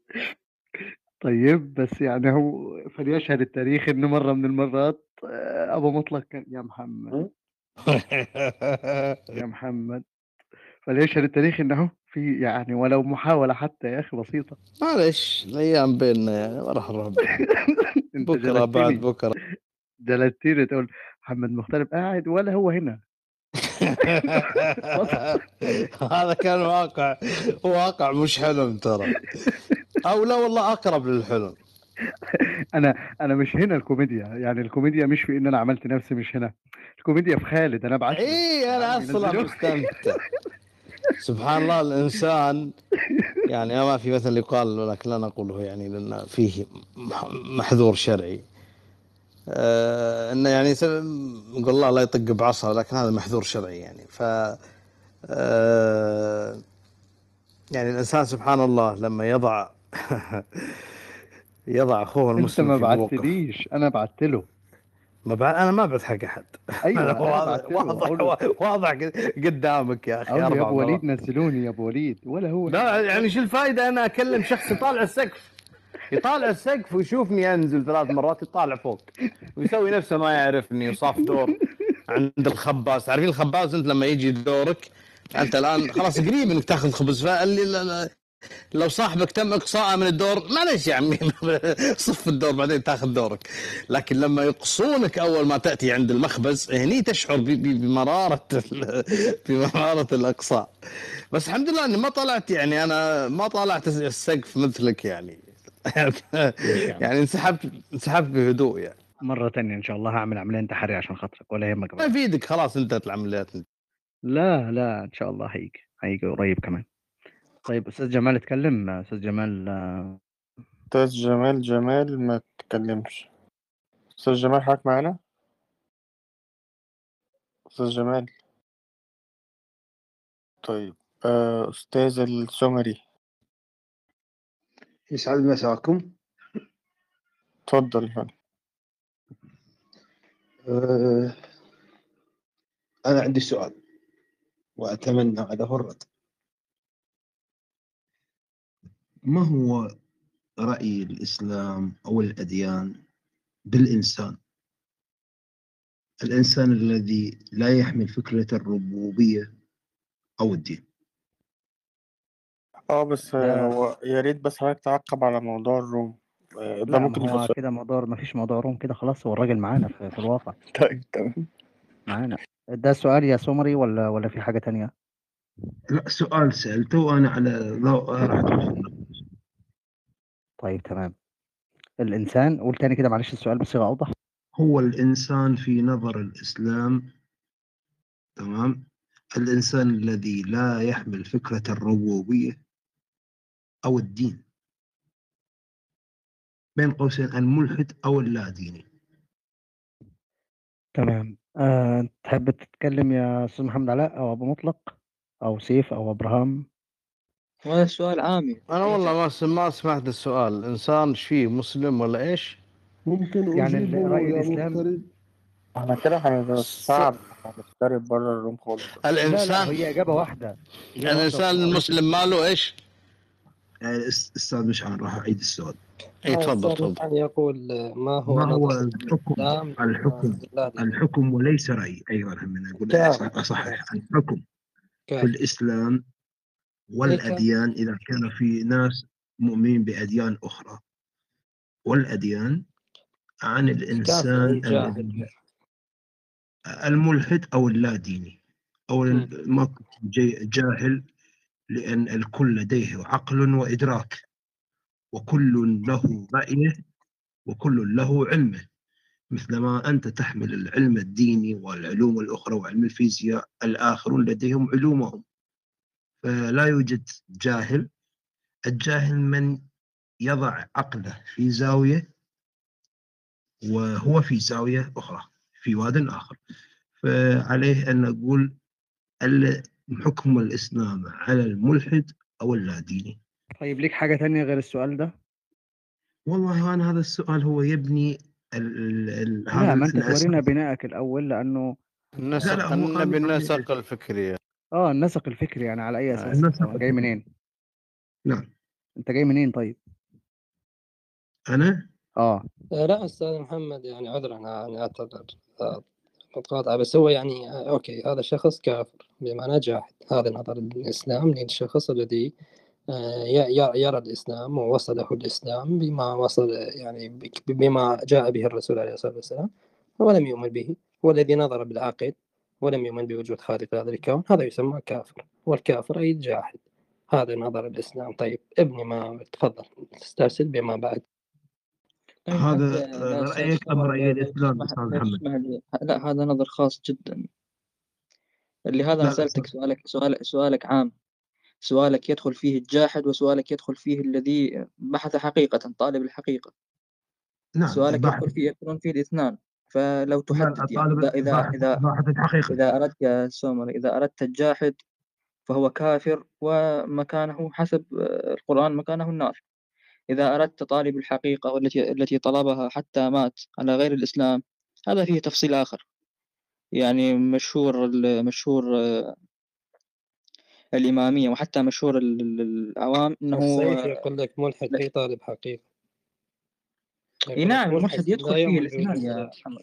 الملحد يدخل فيه الاثنين الجاحد ويدخل فيه الطالب الحقيقة يعني يعني بحث. الذي يعني قصدي الذي لا يؤمن بوجود إله هو بحث ولم يرى الإله هذا طالب حقيقة يعني فيه اي نعم شخص آخر. ما أعرف. طيب عشان لا لا على فكرة هذه هذه مسألة مشهورة هذه مسألة مشهورة يعني ليست من عندي لا أن معلش أخرج معلش لك من ما أنا عارف إن إحنا هنتشعب جدا. يا أستاذ سمري أنا عارف إن ال- الم- كده الموضوع هيروح في حتة تانية خالص. فيا ريت حضرتك ت- تكمل طرحك كاملا. طب خد خد إجابة على الاثنين وخلاص أي ما آه كان أنت عشان بس في أي آه. من فيهم. شوف يا شوف يا صديقي هو لا شك إن خ- إن ال- الغير مسلم اللي بلغته دعوة الإسلام وأقيمت عليه حجة الإسلام فهو كافر. ولو مات على كده بشرط قيام حجة الإسلام عليه لو مات على كده فهو في النار. تمام؟ أما المس أما ال- ال- الشخص الثاني الذي لم تصله آه، رسالة الإسلام أو لم تقام عليه حجة الإسلام فأمره إلى الله. لكنه بال بال بالوصف هو إنسان تمام؟ له حقوق وله وعلينا له واجبات إلى آخره يعني تمام؟ لا ينهاكم الله عن الذين لم يقاتلوكم في الدين ولم يخرجوكم من دياركم أن تبروهم وتقسطوا إليهم إن الله يحب المقسطين. فعادي شخص عادي جدا زيه زي الناس. تصنيفه عندنا إحنا ندعوه بكل حب إلى الدين اللي نعتقد إن هو دين الحق واللي فيه نجاته ونجاة من يعتنقه. أي خدمة تانية؟ واما كنا جميل. معذبين حتى نبعث رسول. جميل جميل. جميل جدا جميل جدا. تمام جميل. حاجة تانية؟ لا هو أنا في حاجات يعني ممكن؟ طب ما تخلص ارمي الشنطة بتاعتك واخلص. آه حبيبي أنت قلت هسه الكلام كله ج- جميل ووردي وأحترم هذا أنت عايز إيه يا عمي؟ انجز. الله يكرمك. إحنا في Clubhouse ترى مش مش في البيت وانت جاي علينا ضيف. إحنا في Clubhouse يعني شفنا زيك ألف واحد. الله يكرمك. انجز. ما تحسسنيش انك مكسوف. لا لا مش مكسوف. طيب يلا. آه حبيبي. طب كي انت قلت هذا الكلام ولكن في الاسلام الواقع غير شيء. من لا يحمل فكرة الربوبية امم الملحد أو اللاديني أو المرتد امم تمام؟ فهو آه، حكم القتل. أيوه صباح الفل. مش تيجي مش تيجي أنا عارف إنك جاي من الدائري من بدري. يا محمد أنا أقسم بالله. وانت لا لا أستاذ محمد أستاذ محمد أستاذ أستاذ محمد. ايقاع عشان مرخصك يمكن خليني أكمل. آه هتكمل بس ثانية واحدة ثانية واحدة ثانية. هتكمل والله بس ثانية لا بس ثانية ثانية. أنا أطلب منك ثانية. ثلاث ثواني ثانية واحدة. بس انت Okay. Okay. طالع انت ثواني. اتفضل. بس حبيبي شوي مرخصك اتفضل. آه، أنت قلت كلام أيضا جميل. قلت مكانه في النار. أو لا ممكن ما في قالش مكانه في الرأي المطلق بس هو okay قال ما أو في هل آية اسمها هل هل هل أنت عليك هل أنت لديك الولاية لكي ثواني يا محمد لا يا حميد على فكرة هو يعني م- ما فيش فيها حياء هو في النار يعني فعلا هو جاحد يعني. إيش بدك يعني؟ في المطلق هو جاحد. محمد يشترط قال لم تصل لو لو وصلت له الرسالة مش لم لم تصل. اي لو وصلته الرسالة آه وأقيمت آه. عليه الحجة هذا فهو جاحد يعني. إيش النار بدك بدك أبوسة ولا إيش بدك يعني؟ آه أكيد في النهاية بنحدد بس النقطة. كمل بس شوي حد شوي بس خليني أكمل. آه، أستاذ سيف ممكن؟ طيب بقول في لك النار إيه بقول لك إيه في بقول لك إيه. خد أنا في اسمع. النار يا عم اسمع من بدري. اسمع أنا الموضوع في النار يا أخي يا حبيبنا أنا في النار ولا اسمعني اسمع. اسمعني اسمعني. لا الاخوان تكلموا عن قضية بلوغ الحجة. ان الإسلام الله عز وجل وما كنا معذبين حتى نبعث رسولا. فمن بلغته فمن بلغته الحجة وأقيمت عليه. ويعلم هو صدق هذه الحجة يعني. لم يصله الإسلام مشوها أو والله يعيش في أدغال أفريقيا و- وقالوا عنه أن هناك رجل اسمه محمد. لا لا, لا. نعرف من أقيمت إليه الحجة. هذا كافر. حكم عام. التعيين بأنه في النار هذا ليس لنا. لا لا ربما الرجل لو عايز بس يوديك للردة مش أكتر. مش لا لا بس أنا عارف عارف بس أنا أريد عشان إيضاح المستمعين. أن نحكم على المعين. نحن لا نحكم إلا على من حكم عليه الله ورسوله. بأنه فلان الفلاني أبو لهب في النار قطعا قولا واحدا. طيب هناك كفار ماتوا. نحن نقول بأن الكافر يعني بالأحكام الدنيوية بالنظر بالأحكام الدنيوية وليس الأخروية. أنه كافر لا يدفن من مقابر المسلمين ولا يورث ولا وكل هذه الأمور. لكن ربما هذا الكافر الذي مات قد أسلم قبل أن يكفر. نحن لا نعلم. ربما لم تبلغه الحجة أمام الله. نحن لا نعلم لكن لدينا حكم أن الكافر من من جحد رسالة محمد ولم يؤمن باتباع فهو كافر قطعا. أما موضوع حد الردة فهذا أمر ثاني. أنت خذيتنا لفة من بعيد يا ادخل على حد الردة على طول وريح. طيب لا لا أذان صبر ده شتان آه، شكرا جزيلا أستاذ مشعل. هذا اللي أنا. معلم بلوك. آه، أستاذ مخ- مختار ممكن كان أتكلم عن منو يا محمد؟ لا هو تقريبا حد طالع ومحمد عارف آه، بيشتم مش هو مش هو نفسه اللي مقصوده آه بتاع اللي بيقعد مع رومات في بتاع ليفي. ليفي اخوه آه شتان. طيب تمام. سمري انت عايز تقول حاجة لا ما تانية؟ في هو سومري إحنا هنا فاتحين ال- الغرفة السومري ولا إيه؟ شيخ علاء اتفضل. لا هو أنا كنت أريد أن أرد عليه لا في الموضوع بتاع ال room مش في آه أنا مش عايز أطلع بره موضوع ال room بس. في موضوع آه، ال room. سمري لو عايز تطلع على موضوع ال room علق لكن ما- يعني اللي ما هو علق خلاص يا محمد بس. خلاص. لا لا مو أنت آه، على موضوع ال room أنت س- اليوم ما تخليني أتكلم آه، آه صادرة آه رأيي. آه شوف شوف شوف بص كده ما موضوع ال room يوم مش بنفتح room. يا محمد سيبني بس الله يكرمك كده. إحنا كل يوم بنفتح روم تعال. مصادرة يعني العنوان اسمه هذا الملحد موجود يعني. وين يا المصادرة يا أخي؟ يا سيدي. يا سيدي. ثاني كل ليش يوم مختار مختار اسمك السومري يعني؟ كل يوم غير بنفتح روم يا باشا حتى شرفنا الصورة و- ونعيشنا حتى الصورة يعني ما أدري شلون صاير إيه تفضل. اتفضل يا شيخ علاء. كل يوم بنفتح روم إحنا مش مستخبيين. إحنا موجودين. كل يوم هنا. بالنسبة للعنوان يعني عليك أن تسأل الملحد. هذا ما ك... بس أنا طب خرجت أما علاء العنوان موجود. لاحظ مميز من أنا امم موجود نعم. الحمد طبعا. لله الحمد لله. نعمه يا أستاذ علي. على فكرة أنا من زمان أعرف أني موجود ها. مش هلا يعني تمام. شيخ علي اتفضل السلام عليكم. عليكم السلام ورحمة الله وبركاته. أنا آسف. المعذرة الاسم بالغلط بس طيب مش راضي يتصلح معلش. آه، بالنسبة لموضوع الحلقة هل المو- الملحد موجود أم ما زال يشكك في الواقع؟ طبعا آم، أنتم حابين أنا حابة أناقش هذا ال- ال- العنوان وليس بس قبل ما أناقش هذا العنوان أو أدخل في هذا الموضوع أحب أذكر نقطة بسيطة جدا في م- مسألة الكافر أو مسألة ال- الردة الذي ذكرها الأخ أنه في الإسلام يقتل ال- المرتد عن دينه. الإسلام كفل لنا حرية ال- الاعتقاد. ففي سورة الكافرون نحن نعلم أن الله سبحانه وتعالى يقول لكم دينكم ولي دين. ففي أساس أو صميم دعوتنا أو في صميم الإسلام حرية آه، الإسلام من عدمه. ولكن الذي يأخذها الملحدين هو كده بيعمل اللي هو عاوزه يا ستنا؟ هو لا, هو هي بالظبط اللي هو عاوزه. هو عايز الموضوع ي- يثار وإحنا. موضوع حد الردة ده شوفي يعني رقنا نشف كلام فيه. مم، أكتر فعلا. موضوع اتفتح فيه هم هو هم ده لأنهم مفلسون عفوا أخي هم لأنهم مفلسون يظلوا ومعهم كم شبهة يقعدوا يرددوا فيها. ف وهذه الشبهات أصبحت يعني قديمة وبالية وأصبح الكل عارف الرد عليها. لكن هم لأنهم ما عندهم شيء يقولوه فقاعدين يلفوا يدوروا حول هذه ال- ال- الشبهات. اللي آه، طبعا هم لأنهم أصلا حتى أنا حاورت ملحدين ومعهم يعني متابعين كثير فوجدت أنهم حتى لم يقرأوا آه، القرآن الكريم. حتى أني سألت واحد ملحد معه أكثر من يعني تقريبا مليون متابع ففي الحوار آه، سألت سؤال بسيط قلت له هل قر- قرأت القرآن؟ هل طلعت على القرآن؟ قال لا لا داعي لأن أطلع عليه. إذا على ما تحكم وبأي يعني بأي نظرة مجرد أنه آه، استمع إلى نظرية التطور وخرج عن الإسلام وبدأ يروج لهذه النظرية وبدأ يروج إلى الإلحاد والعياذ بالله. المهم فالملحد سبحان الله الإنسان الإنسان بشكل عام آه، مؤمن بفطرته يعني بالفطرة إحنا مؤمنين ولكن عندما غطينا على هذه الفطرة وسترناها أصبح ال- ال- الإنسان كافر أو خارج عن هذه الفطرة أو خارج عن الإسلام. ولا كل شيء في الكون بيدل على وجود الله سبحانه وتعالى. كل شيء إذا تأملنا حتى الكفار حتى آه، أحد الفلاسفة الكبار أو العلماء الكبار اللي في جامعة إكسفورد قال لا يم... أخذ بالنظرية النسبية وقال لا يمكن أن يكون هذا الكون إلا له منظم. هذا الكون لا يمكن هذا التناسب لا يمكن هذا التناسق إلا أن يكون يديره آه، إله وهو كافر. فسبحان الله. فإحنا بنشوف بأعيننا الله سبحانه وتعالى يقول آه، أفلا ينظرون آه، أفلا يتفكرون يدعونا دائما إلى التدبر والتفكر في آيات الكون في أنفسنا وفي أنفسكم أفلا تبصرون؟ ولكن الإنسان سبحان الله لأنه يفضل آه، يعني يحتكم إلى شهواته ورغباته ولا يحب أن يحتكم إلى إلى تعاليم الدين لا يحب أن يحتكم إلى الإسلام فيفضل أن يظل هكذا يعني سبحان الله كالأنعام. بل هم أضل. يعني لا, لا لديه رسالة ولا انتماء ولا عنده مرجعية يرجع لها ولا إطار ولا ضوابط ولا أخلاقيات هكذا. لو سمحت يعيش إيه كل الكلام اللي بيتقال علينا ده كده ما هو حر يا ابتسام.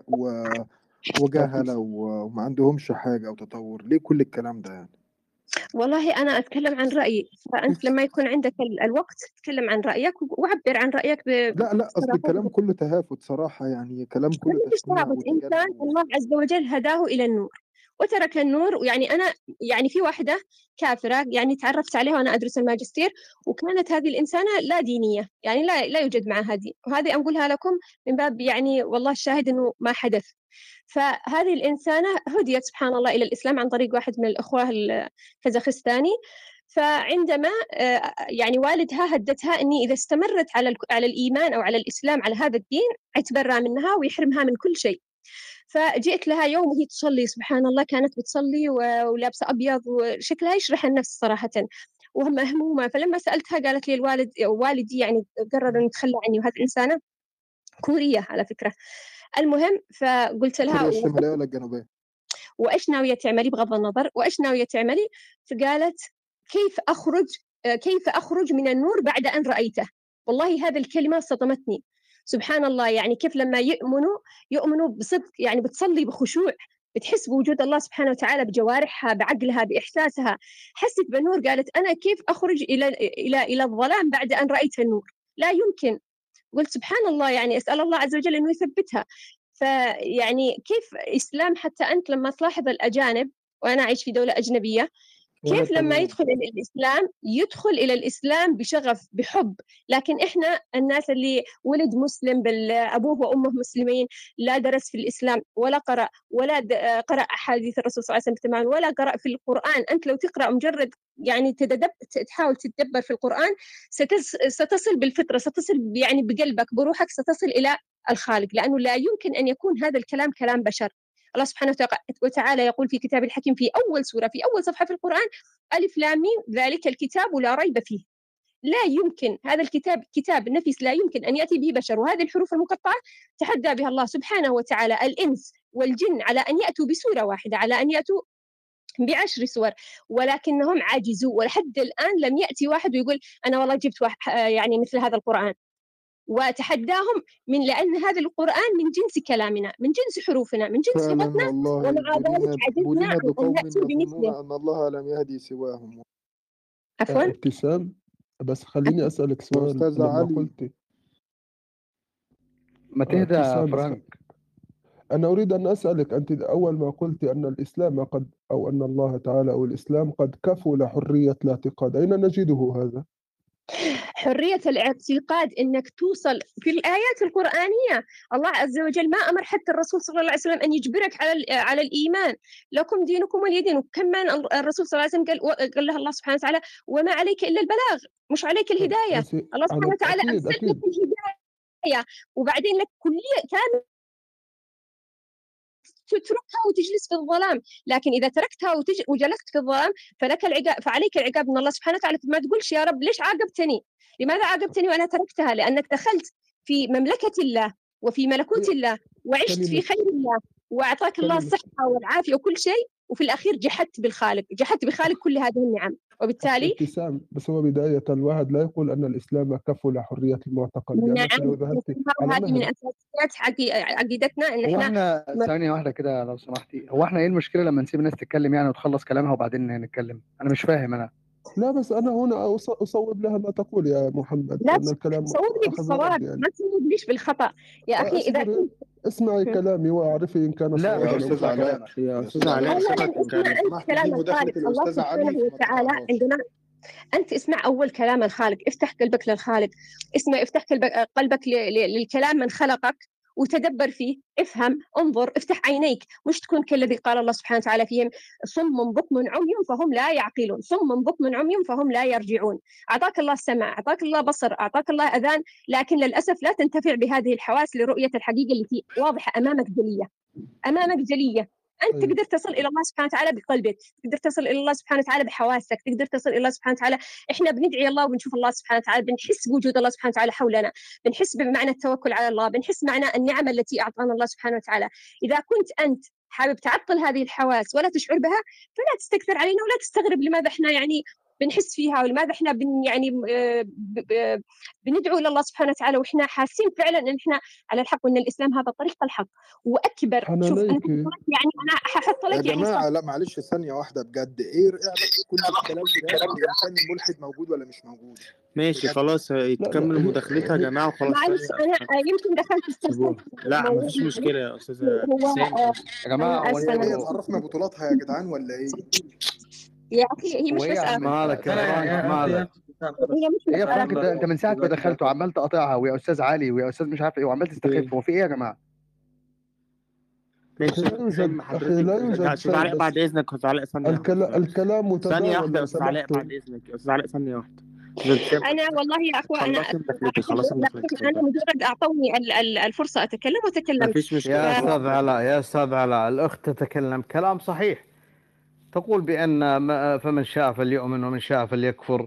الإسلام لم يجبر عندما فتح ال- ال- المسلمين مصر لم يجبرهم على الإسلام. لا يوجد إكراه أن تخرج من دينك وأن ت- استنى ال- تعتنق ال- بدين ال- آخر الحد ي- يعني فقط ال- الرسول صلى الله عليه وسلم أبو بكر أنت أنت تتحدث عن موضوع آخر تماما يا علاء هي لا تتحدث عنه يعني. خليني أكمل. تقول. بس أنا آه، أنا الذي ال- ال- أردته أن الصحابه أصوب ال- لا تصوب لأنك لا يبدو أنك لا تعلم شيء. يا الصحابة يا بكر مش معقول مش أتكلم لم ولا كلمة حتى يا كلام علاء حبيبي علاء علاء. يا أخت آه، ابتسام تفضلي أكملي مداخلتك. مداخلة جميلة ورائعة. تفضلي تفضلي. لو سمحت لأنه ما أحب أن أطيل ولكن سأختمها بسرعة بإذن الله تعالى. إني أحب يعني آه، أشير إلى نقطة في مهمة دقيقة يا في دقيقة هذا نعم. سيدنا أبا بكر آه، عمر وغيرهم لم يقتلوا آه، آه، من خرج من من الإسلام لمجرد أنه خرج من الإسلام. لا هم قتلوا المعتدين المقاتلين الذين كانوا يحرضون الناس ضد دين الإسلام الذين كانوا يقاتلون ضد دين الإسلام المنافقين الذين كانوا يظهرون بوجه ويخفون ال- ال- الكفر باطنهم. آه، سيدنا أبا بكر الصديق لم يقاتل ال- ال- المرتدين لأنهم خرجوا عن دين الإسلام بل قاتلهم آه، وقفوا عن الجزية يعني هو حارب لأجل الفقراء. حارب وهذه أول حرب في التاريخ تقام لأجل الفقراء. فلا يدعون أنهم يفهمون شيء هم لا يفهمون شيء. هم يفهمون فقط يتشدقون بما لا يفهمون ويت- ويتحدثون في لما لا يفهمون. اقرأ القرآن وبعدين تعال حاورني. طب أنا القرآن. عندي كلمتين. تمام. شكرا. عندي كلمتين شكرا أ- جزيلا. عندي كلمتين أقولهم. أنا لا لست هنا في صدد أن أحاورك لكن صار عندك يا أخي خلط أول مسألة عندنا يقول الرسول عليه الصلاة والسلام من بدل دينه فاقتلوه. والأمر واضح لن أرجع إليك فيه. ثم أنا تقولين لي لما لم تتدبر أستاذ علاء هي ما ذكرتش حاجة عن حد أنت ليه بتذكر الآن أصلا؟ الآن حديث الآن. الموضوع علاقته بحد الردة أستاذ علاء؟ لا أنت ليه قالت قالت. يا أستاذ علاء قالت ليه واخدنا في الحتة دي يا أستاذ علاء؟ معلش لك يا جدا قالت لابد أن يصوب لا ما جابتش سيرة عندك أصلا. ما- 500 يا ما لا يا أستاذ 500 علاء شخص ي- يسمع لابد أن يسمعوا شيخ حقيقة لا يا يا أخي علاء لا يا علاء أنا يا أستاذ محمد هو هي الأخت فاهم فاهم يا تكلمت ولكن في في نهاية الموضوع يعني عرجت على نقطة غير صحيحة انتبه لها الأستاذ علاء. بس اعتقد ذلك دقيقة ما ما هي صحيحة. بعد إذنكم ما هي صحيحة؟ قضية مفهوم مفهومك للرده يعني. يعني أنت مخال- الآن واحد مخالف مثلا للإجماع يا أستاذة بس. يخالف الإجماع الآن مثلا واحد آه، يعني خرج يعني عن الإسلام أو أصبح مسيحي أو أصبح ملحد والآن نرى ابتسام هو ده ده اللي إحنا كنا بنقوله من شوية إن هو ال ال ال الشخص اللي طلع ذكر أنتوا دلوقتي بتتكلموا في الردة. مش ده موضوع الروم هو ده دخل. صح صح. موضوع نعم نعم. هو دخل الموضوع بس هي دي الروم بقت عن الردة وبقت أحاديث وحضرتك هتقول نعم الموضوع ليس عن الردة لكن لكن لكن أيوه الأمانة العلمية تقتضي أن ينقل مذهب أهل السنة والجماعة كما هو في قضية الردة ليست كما تصور. أنا أعرف أن أول حرب أقيمت من أجل الفقراء. هذا كلام الدكتور يوسف القرضاوي. وهذا اجتهاده هو الذي قاده إليه. ولكن حروب الردة طبعا اشتملت على حروب ردة وحروب مانع الطائفة الممتنعة اللي هم مانعي الزكاة لا يحكم عليهم بالردة إطلاقا هكذا يعني معروف لدى السؤال أستاذ مشان الجميع. أستاذ مشان ولكن يجب التفريق بين بين الحكم الردة الفردي على الشخص يعني وبين بين حكم إجبار وإكراه النصارى أو اليهود الذين يعيشون تحت سلطان الدولة الإسلامية على الإسلام. هناك ربما ربما ربما ربما خلطت لأنه أنا مش لاقيه الوقت الكافي لأن الموضوع مش عن الرده ابتسام طويل والمتشعب. سؤال ف... أخير سؤال أخير لو سمحتي. سؤال أخير في- ببساطة جدا. أه، وحضرتك تؤمنين بالسنة؟ طبعا أؤمن بالسنة. لا حول ولا قوة إلا بالله العلي العظيم. جماعة إيه موضوع لا حول ولا قوة إلا بالله العلي العظيم. معلش معلش الموضوع لأن مش الكلام طب ما الكلام أنت ك... يعني ما أنت كتبت لي ما لو كده ما أنا كنت هنطق. لو, لو سمحت يا محمد يعني انت انت بتتكلم يعني انت انت زعلان مني ليه طيب يعني؟ أو أو بت بتستشكل عليه ليه؟ ليش؟ خلاص أنا لازم خلاص. أهت... لازم لازم لازم أنا أفهم من ال... يعني الشخص اللي بيتحدث دلوقتي لازم أنا أفهم منه إيه إيه, إيه بالظبط هو معتقده. حتى لا يختلط علينا الأمر. أيوه لا لازم أسئلة نتأكد. صراحة غريبة صراحة أسئلة غريبة. مؤمنة بالسنه مؤمنة بسنه ثواني الرسول يا صلى الله عليه وسلم أكيد مؤمنين فيها. الأخ علاء ذكر لها حديث صحيح. بس يا محمد مفيش أكتر من كده والحديث ده يا كلنا يا عارفينه يا توبة تسمحوا لي المسألة كانت واضحة من البداية الأخت تتكلم عن مسألة شخصية تجربة شخصية لا مرت معها أيوه تكلمت فيها ومررت الموضوع يا يا يعني لم تفصل الموضوع يا الموضوع اذا كنتم حابين تتكلموا عن الرده بصراحه خصصوا لها حلقه عشان نقدر تفهموا إيش بنقصد اما كلمتين بنرد طيب على طيب يا أخت ابتسام أنا أنا آسف بس أنا والله فكرتك وصلت وجزاك الله خير جزاك الله خير لابد أن شكرا آخذ دقيقة كاملة إذا سمحتم يا يعني ما توضحت المسألة وضحت ثانية واحدة يا أخي كلمتين عندي أنا ما ما جاي أقاتل حدا يا أخي في 500 شخص. يا عم برحمنا بلا 500 بلا 600 يا عم ما حاجة مرتنا. طيب هو يعني هو سام خلصت كلامك طبعا. شكرا لك يا أختنا. شكرا.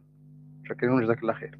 أنا دلوقتي بقى أي حد يحط نفسه مكاني دلوقتي واحدة بتتكلم داخل واحد من بره عمال يقاطع ومش عارف إيه وهو ما يعرفهاش ولا هي تعرفه والتاني قاطعها وهي بتتكلم. والتالت ي- يسألها انت انت بتؤمني بالسنة ولا لأ. السياق ده كله على بعضه كده. بغض إيه النظر عن مين أو لا لا لا بغض النظر عن شخص كل واحد من الناس الأفاضل كلهم على عيني وراسي بس السياق ده كله على بعضه كده. ده مش شيء مستفز.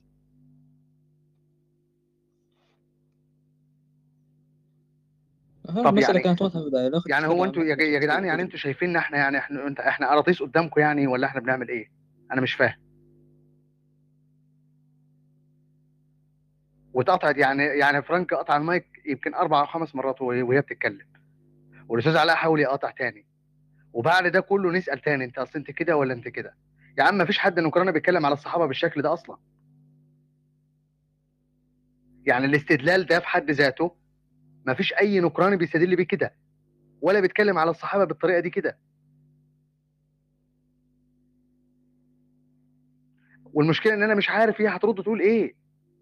يعني ممكن البس في حوار دلوقتي طويل عريض علشان افك كلمتين اتقالوا مش مقصودين أنا مش عارف ما بضربش الغيب أنا أستاذ محمد انت اللي سمحت لها بالدخول وخارج موضوع الغرفه هي قالت إيه غلط اذا اذا لا هي خرجت خارج موضوع الغرفه حتى طيب لم يا تجب على سؤال لا- موضوع لا- لا- الغرفه لا- لا- حضرتك لا- هي- حضرتك هي- سمحت لها يا توبة- يا توبة أنا اللي حبيبي هي عن قال الغرفه مش انت هي قالت. شيء قالت. شيء. خطأ يا أستاذ أنا اسف مع احترامي أنا عارف أنا بعزك يا ابو مطلق وانت عارف معلش أنا اللي مسؤول عن الغرفه مش انت نعم وحتى إن كنت مسؤول عن الغرفة يا محمد لا يعني. أنا اللي مسؤول عن الغرفة مش أنت. حتى لو كنت مسؤول عن الغرفة يا محمد. طيب طيب. أنا سبيكر سبيكر هنا وأنا في قيل أمامي كلام وعايز أتأكد منه. أنا لم عادي، أذكر إلا السؤال. عادي، إنما أنت عادي، تيجي في الآخر وتنتقد ذكر السؤال ده لا خطأ يا محمد. مش لا صح الكلام اللي أنت بتعمله. أنا ما بعملش محاكم تفتيش لحد. وأنا برضو ما بعملش محاكم تفتيش بحد عشان كده أنا بستبين بستبين. أنا بستبين. أنت راجل فاهم وتقدر تفهم من لا الكلام. أنا مش ممكن أقول قادر أنا فكري أنا بسيط. ممكن أقول لك برضو أنا ممكن أقول لك أنا مش نكرانيه خالص ومؤمنة بالسنة واكون بكذب ليك حاجة عندي؟ ما فيش أي مشكلة خالص طب ما عندي. خلاص يعني أفهم اولا؟ فات إيه، بقى- فات بايه السؤال؟ التأكد اليقين. ما أنا بقول لك ممكن أكذب عادي. لا أنا يقيني بالشيء من اللي أنت تقوله لي من بقك مش من اللي أنت مخبيه في قلبك. ممكن أكذب. ممكن أكذب أقول لك آه مؤمن بالسنة. ها؟ خلاص أنا تيقنت من إن أنت مؤمن بالسنة كده تيقنت يعني لما كدبت آه أنا تيقنت من من الظاهريا لأن ليس لي أن أبحث في صدرك. طب لو سمحتوا يا جماعة بعد كده لما نكون فاتحين أم room تمام؟ طالما إحنا فاتحين ال room سيبونا نمشيها زي ما إحنا عايزين لو سمحتوا. لو بتثقوا فينا وفي ديننا سيبونا نمشي ال room زي ما إحنا عايزين. الله يكرمكم. ممكن ولا مش ممكن؟ الحوار اللي كنا عاملينه خلاص هو جاك مشى وسام مشى. محورهم أصلا ال room وال room بقت راحت نقاش تاني آخر كلام. أنا مؤمن آسف جدا يا جماعة آسف للصعود أساسا.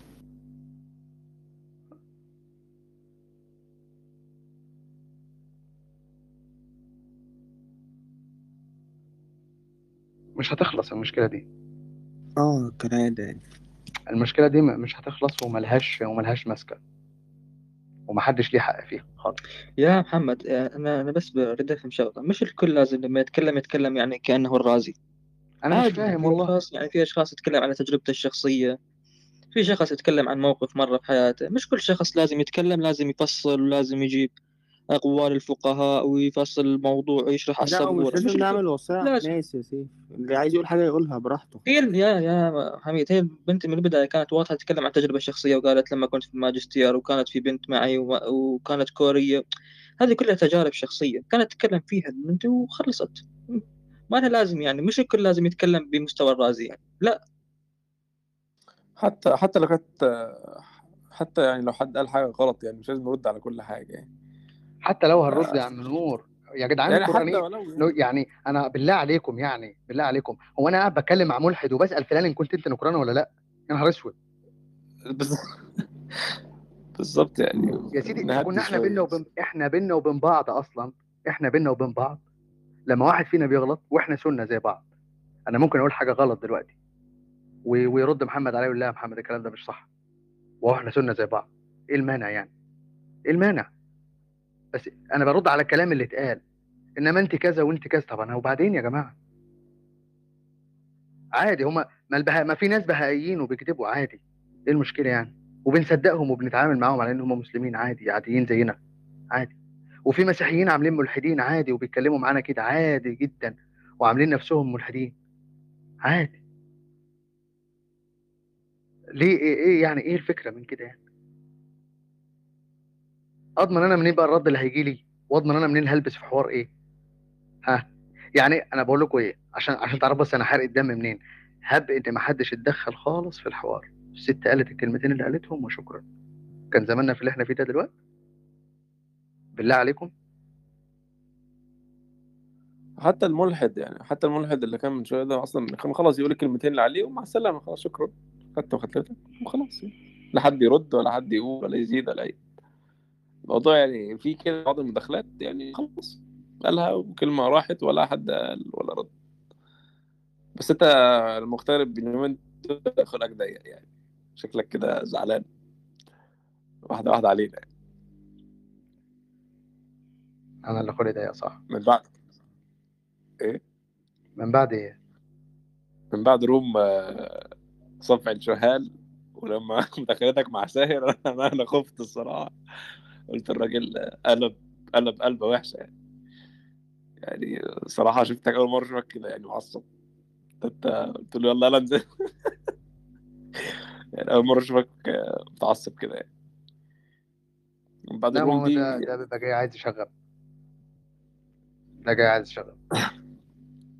لا لا بس عملت انت عملت لابو مطلق ميوت وهو بيتكلم زعل. ممكن إنك عادي ابعت له واطلق يعني. وراح فين طيب؟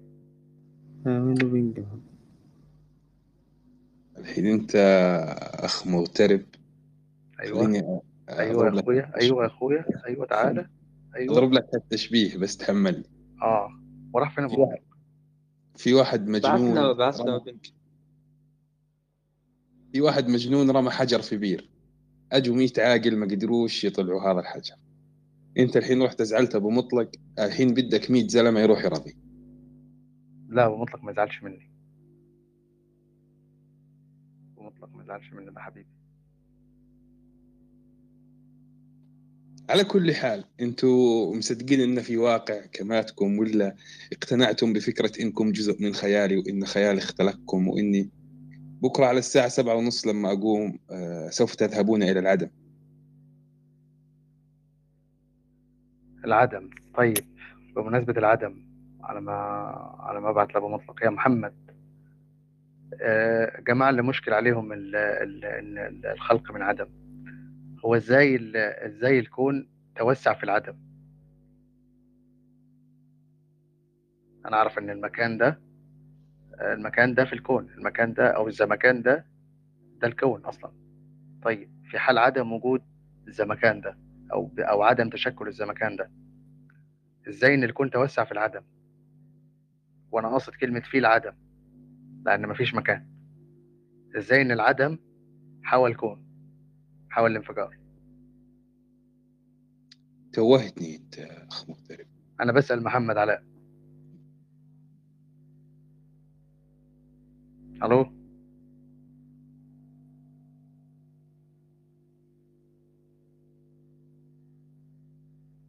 ألو؟ في صوت يا جماعة؟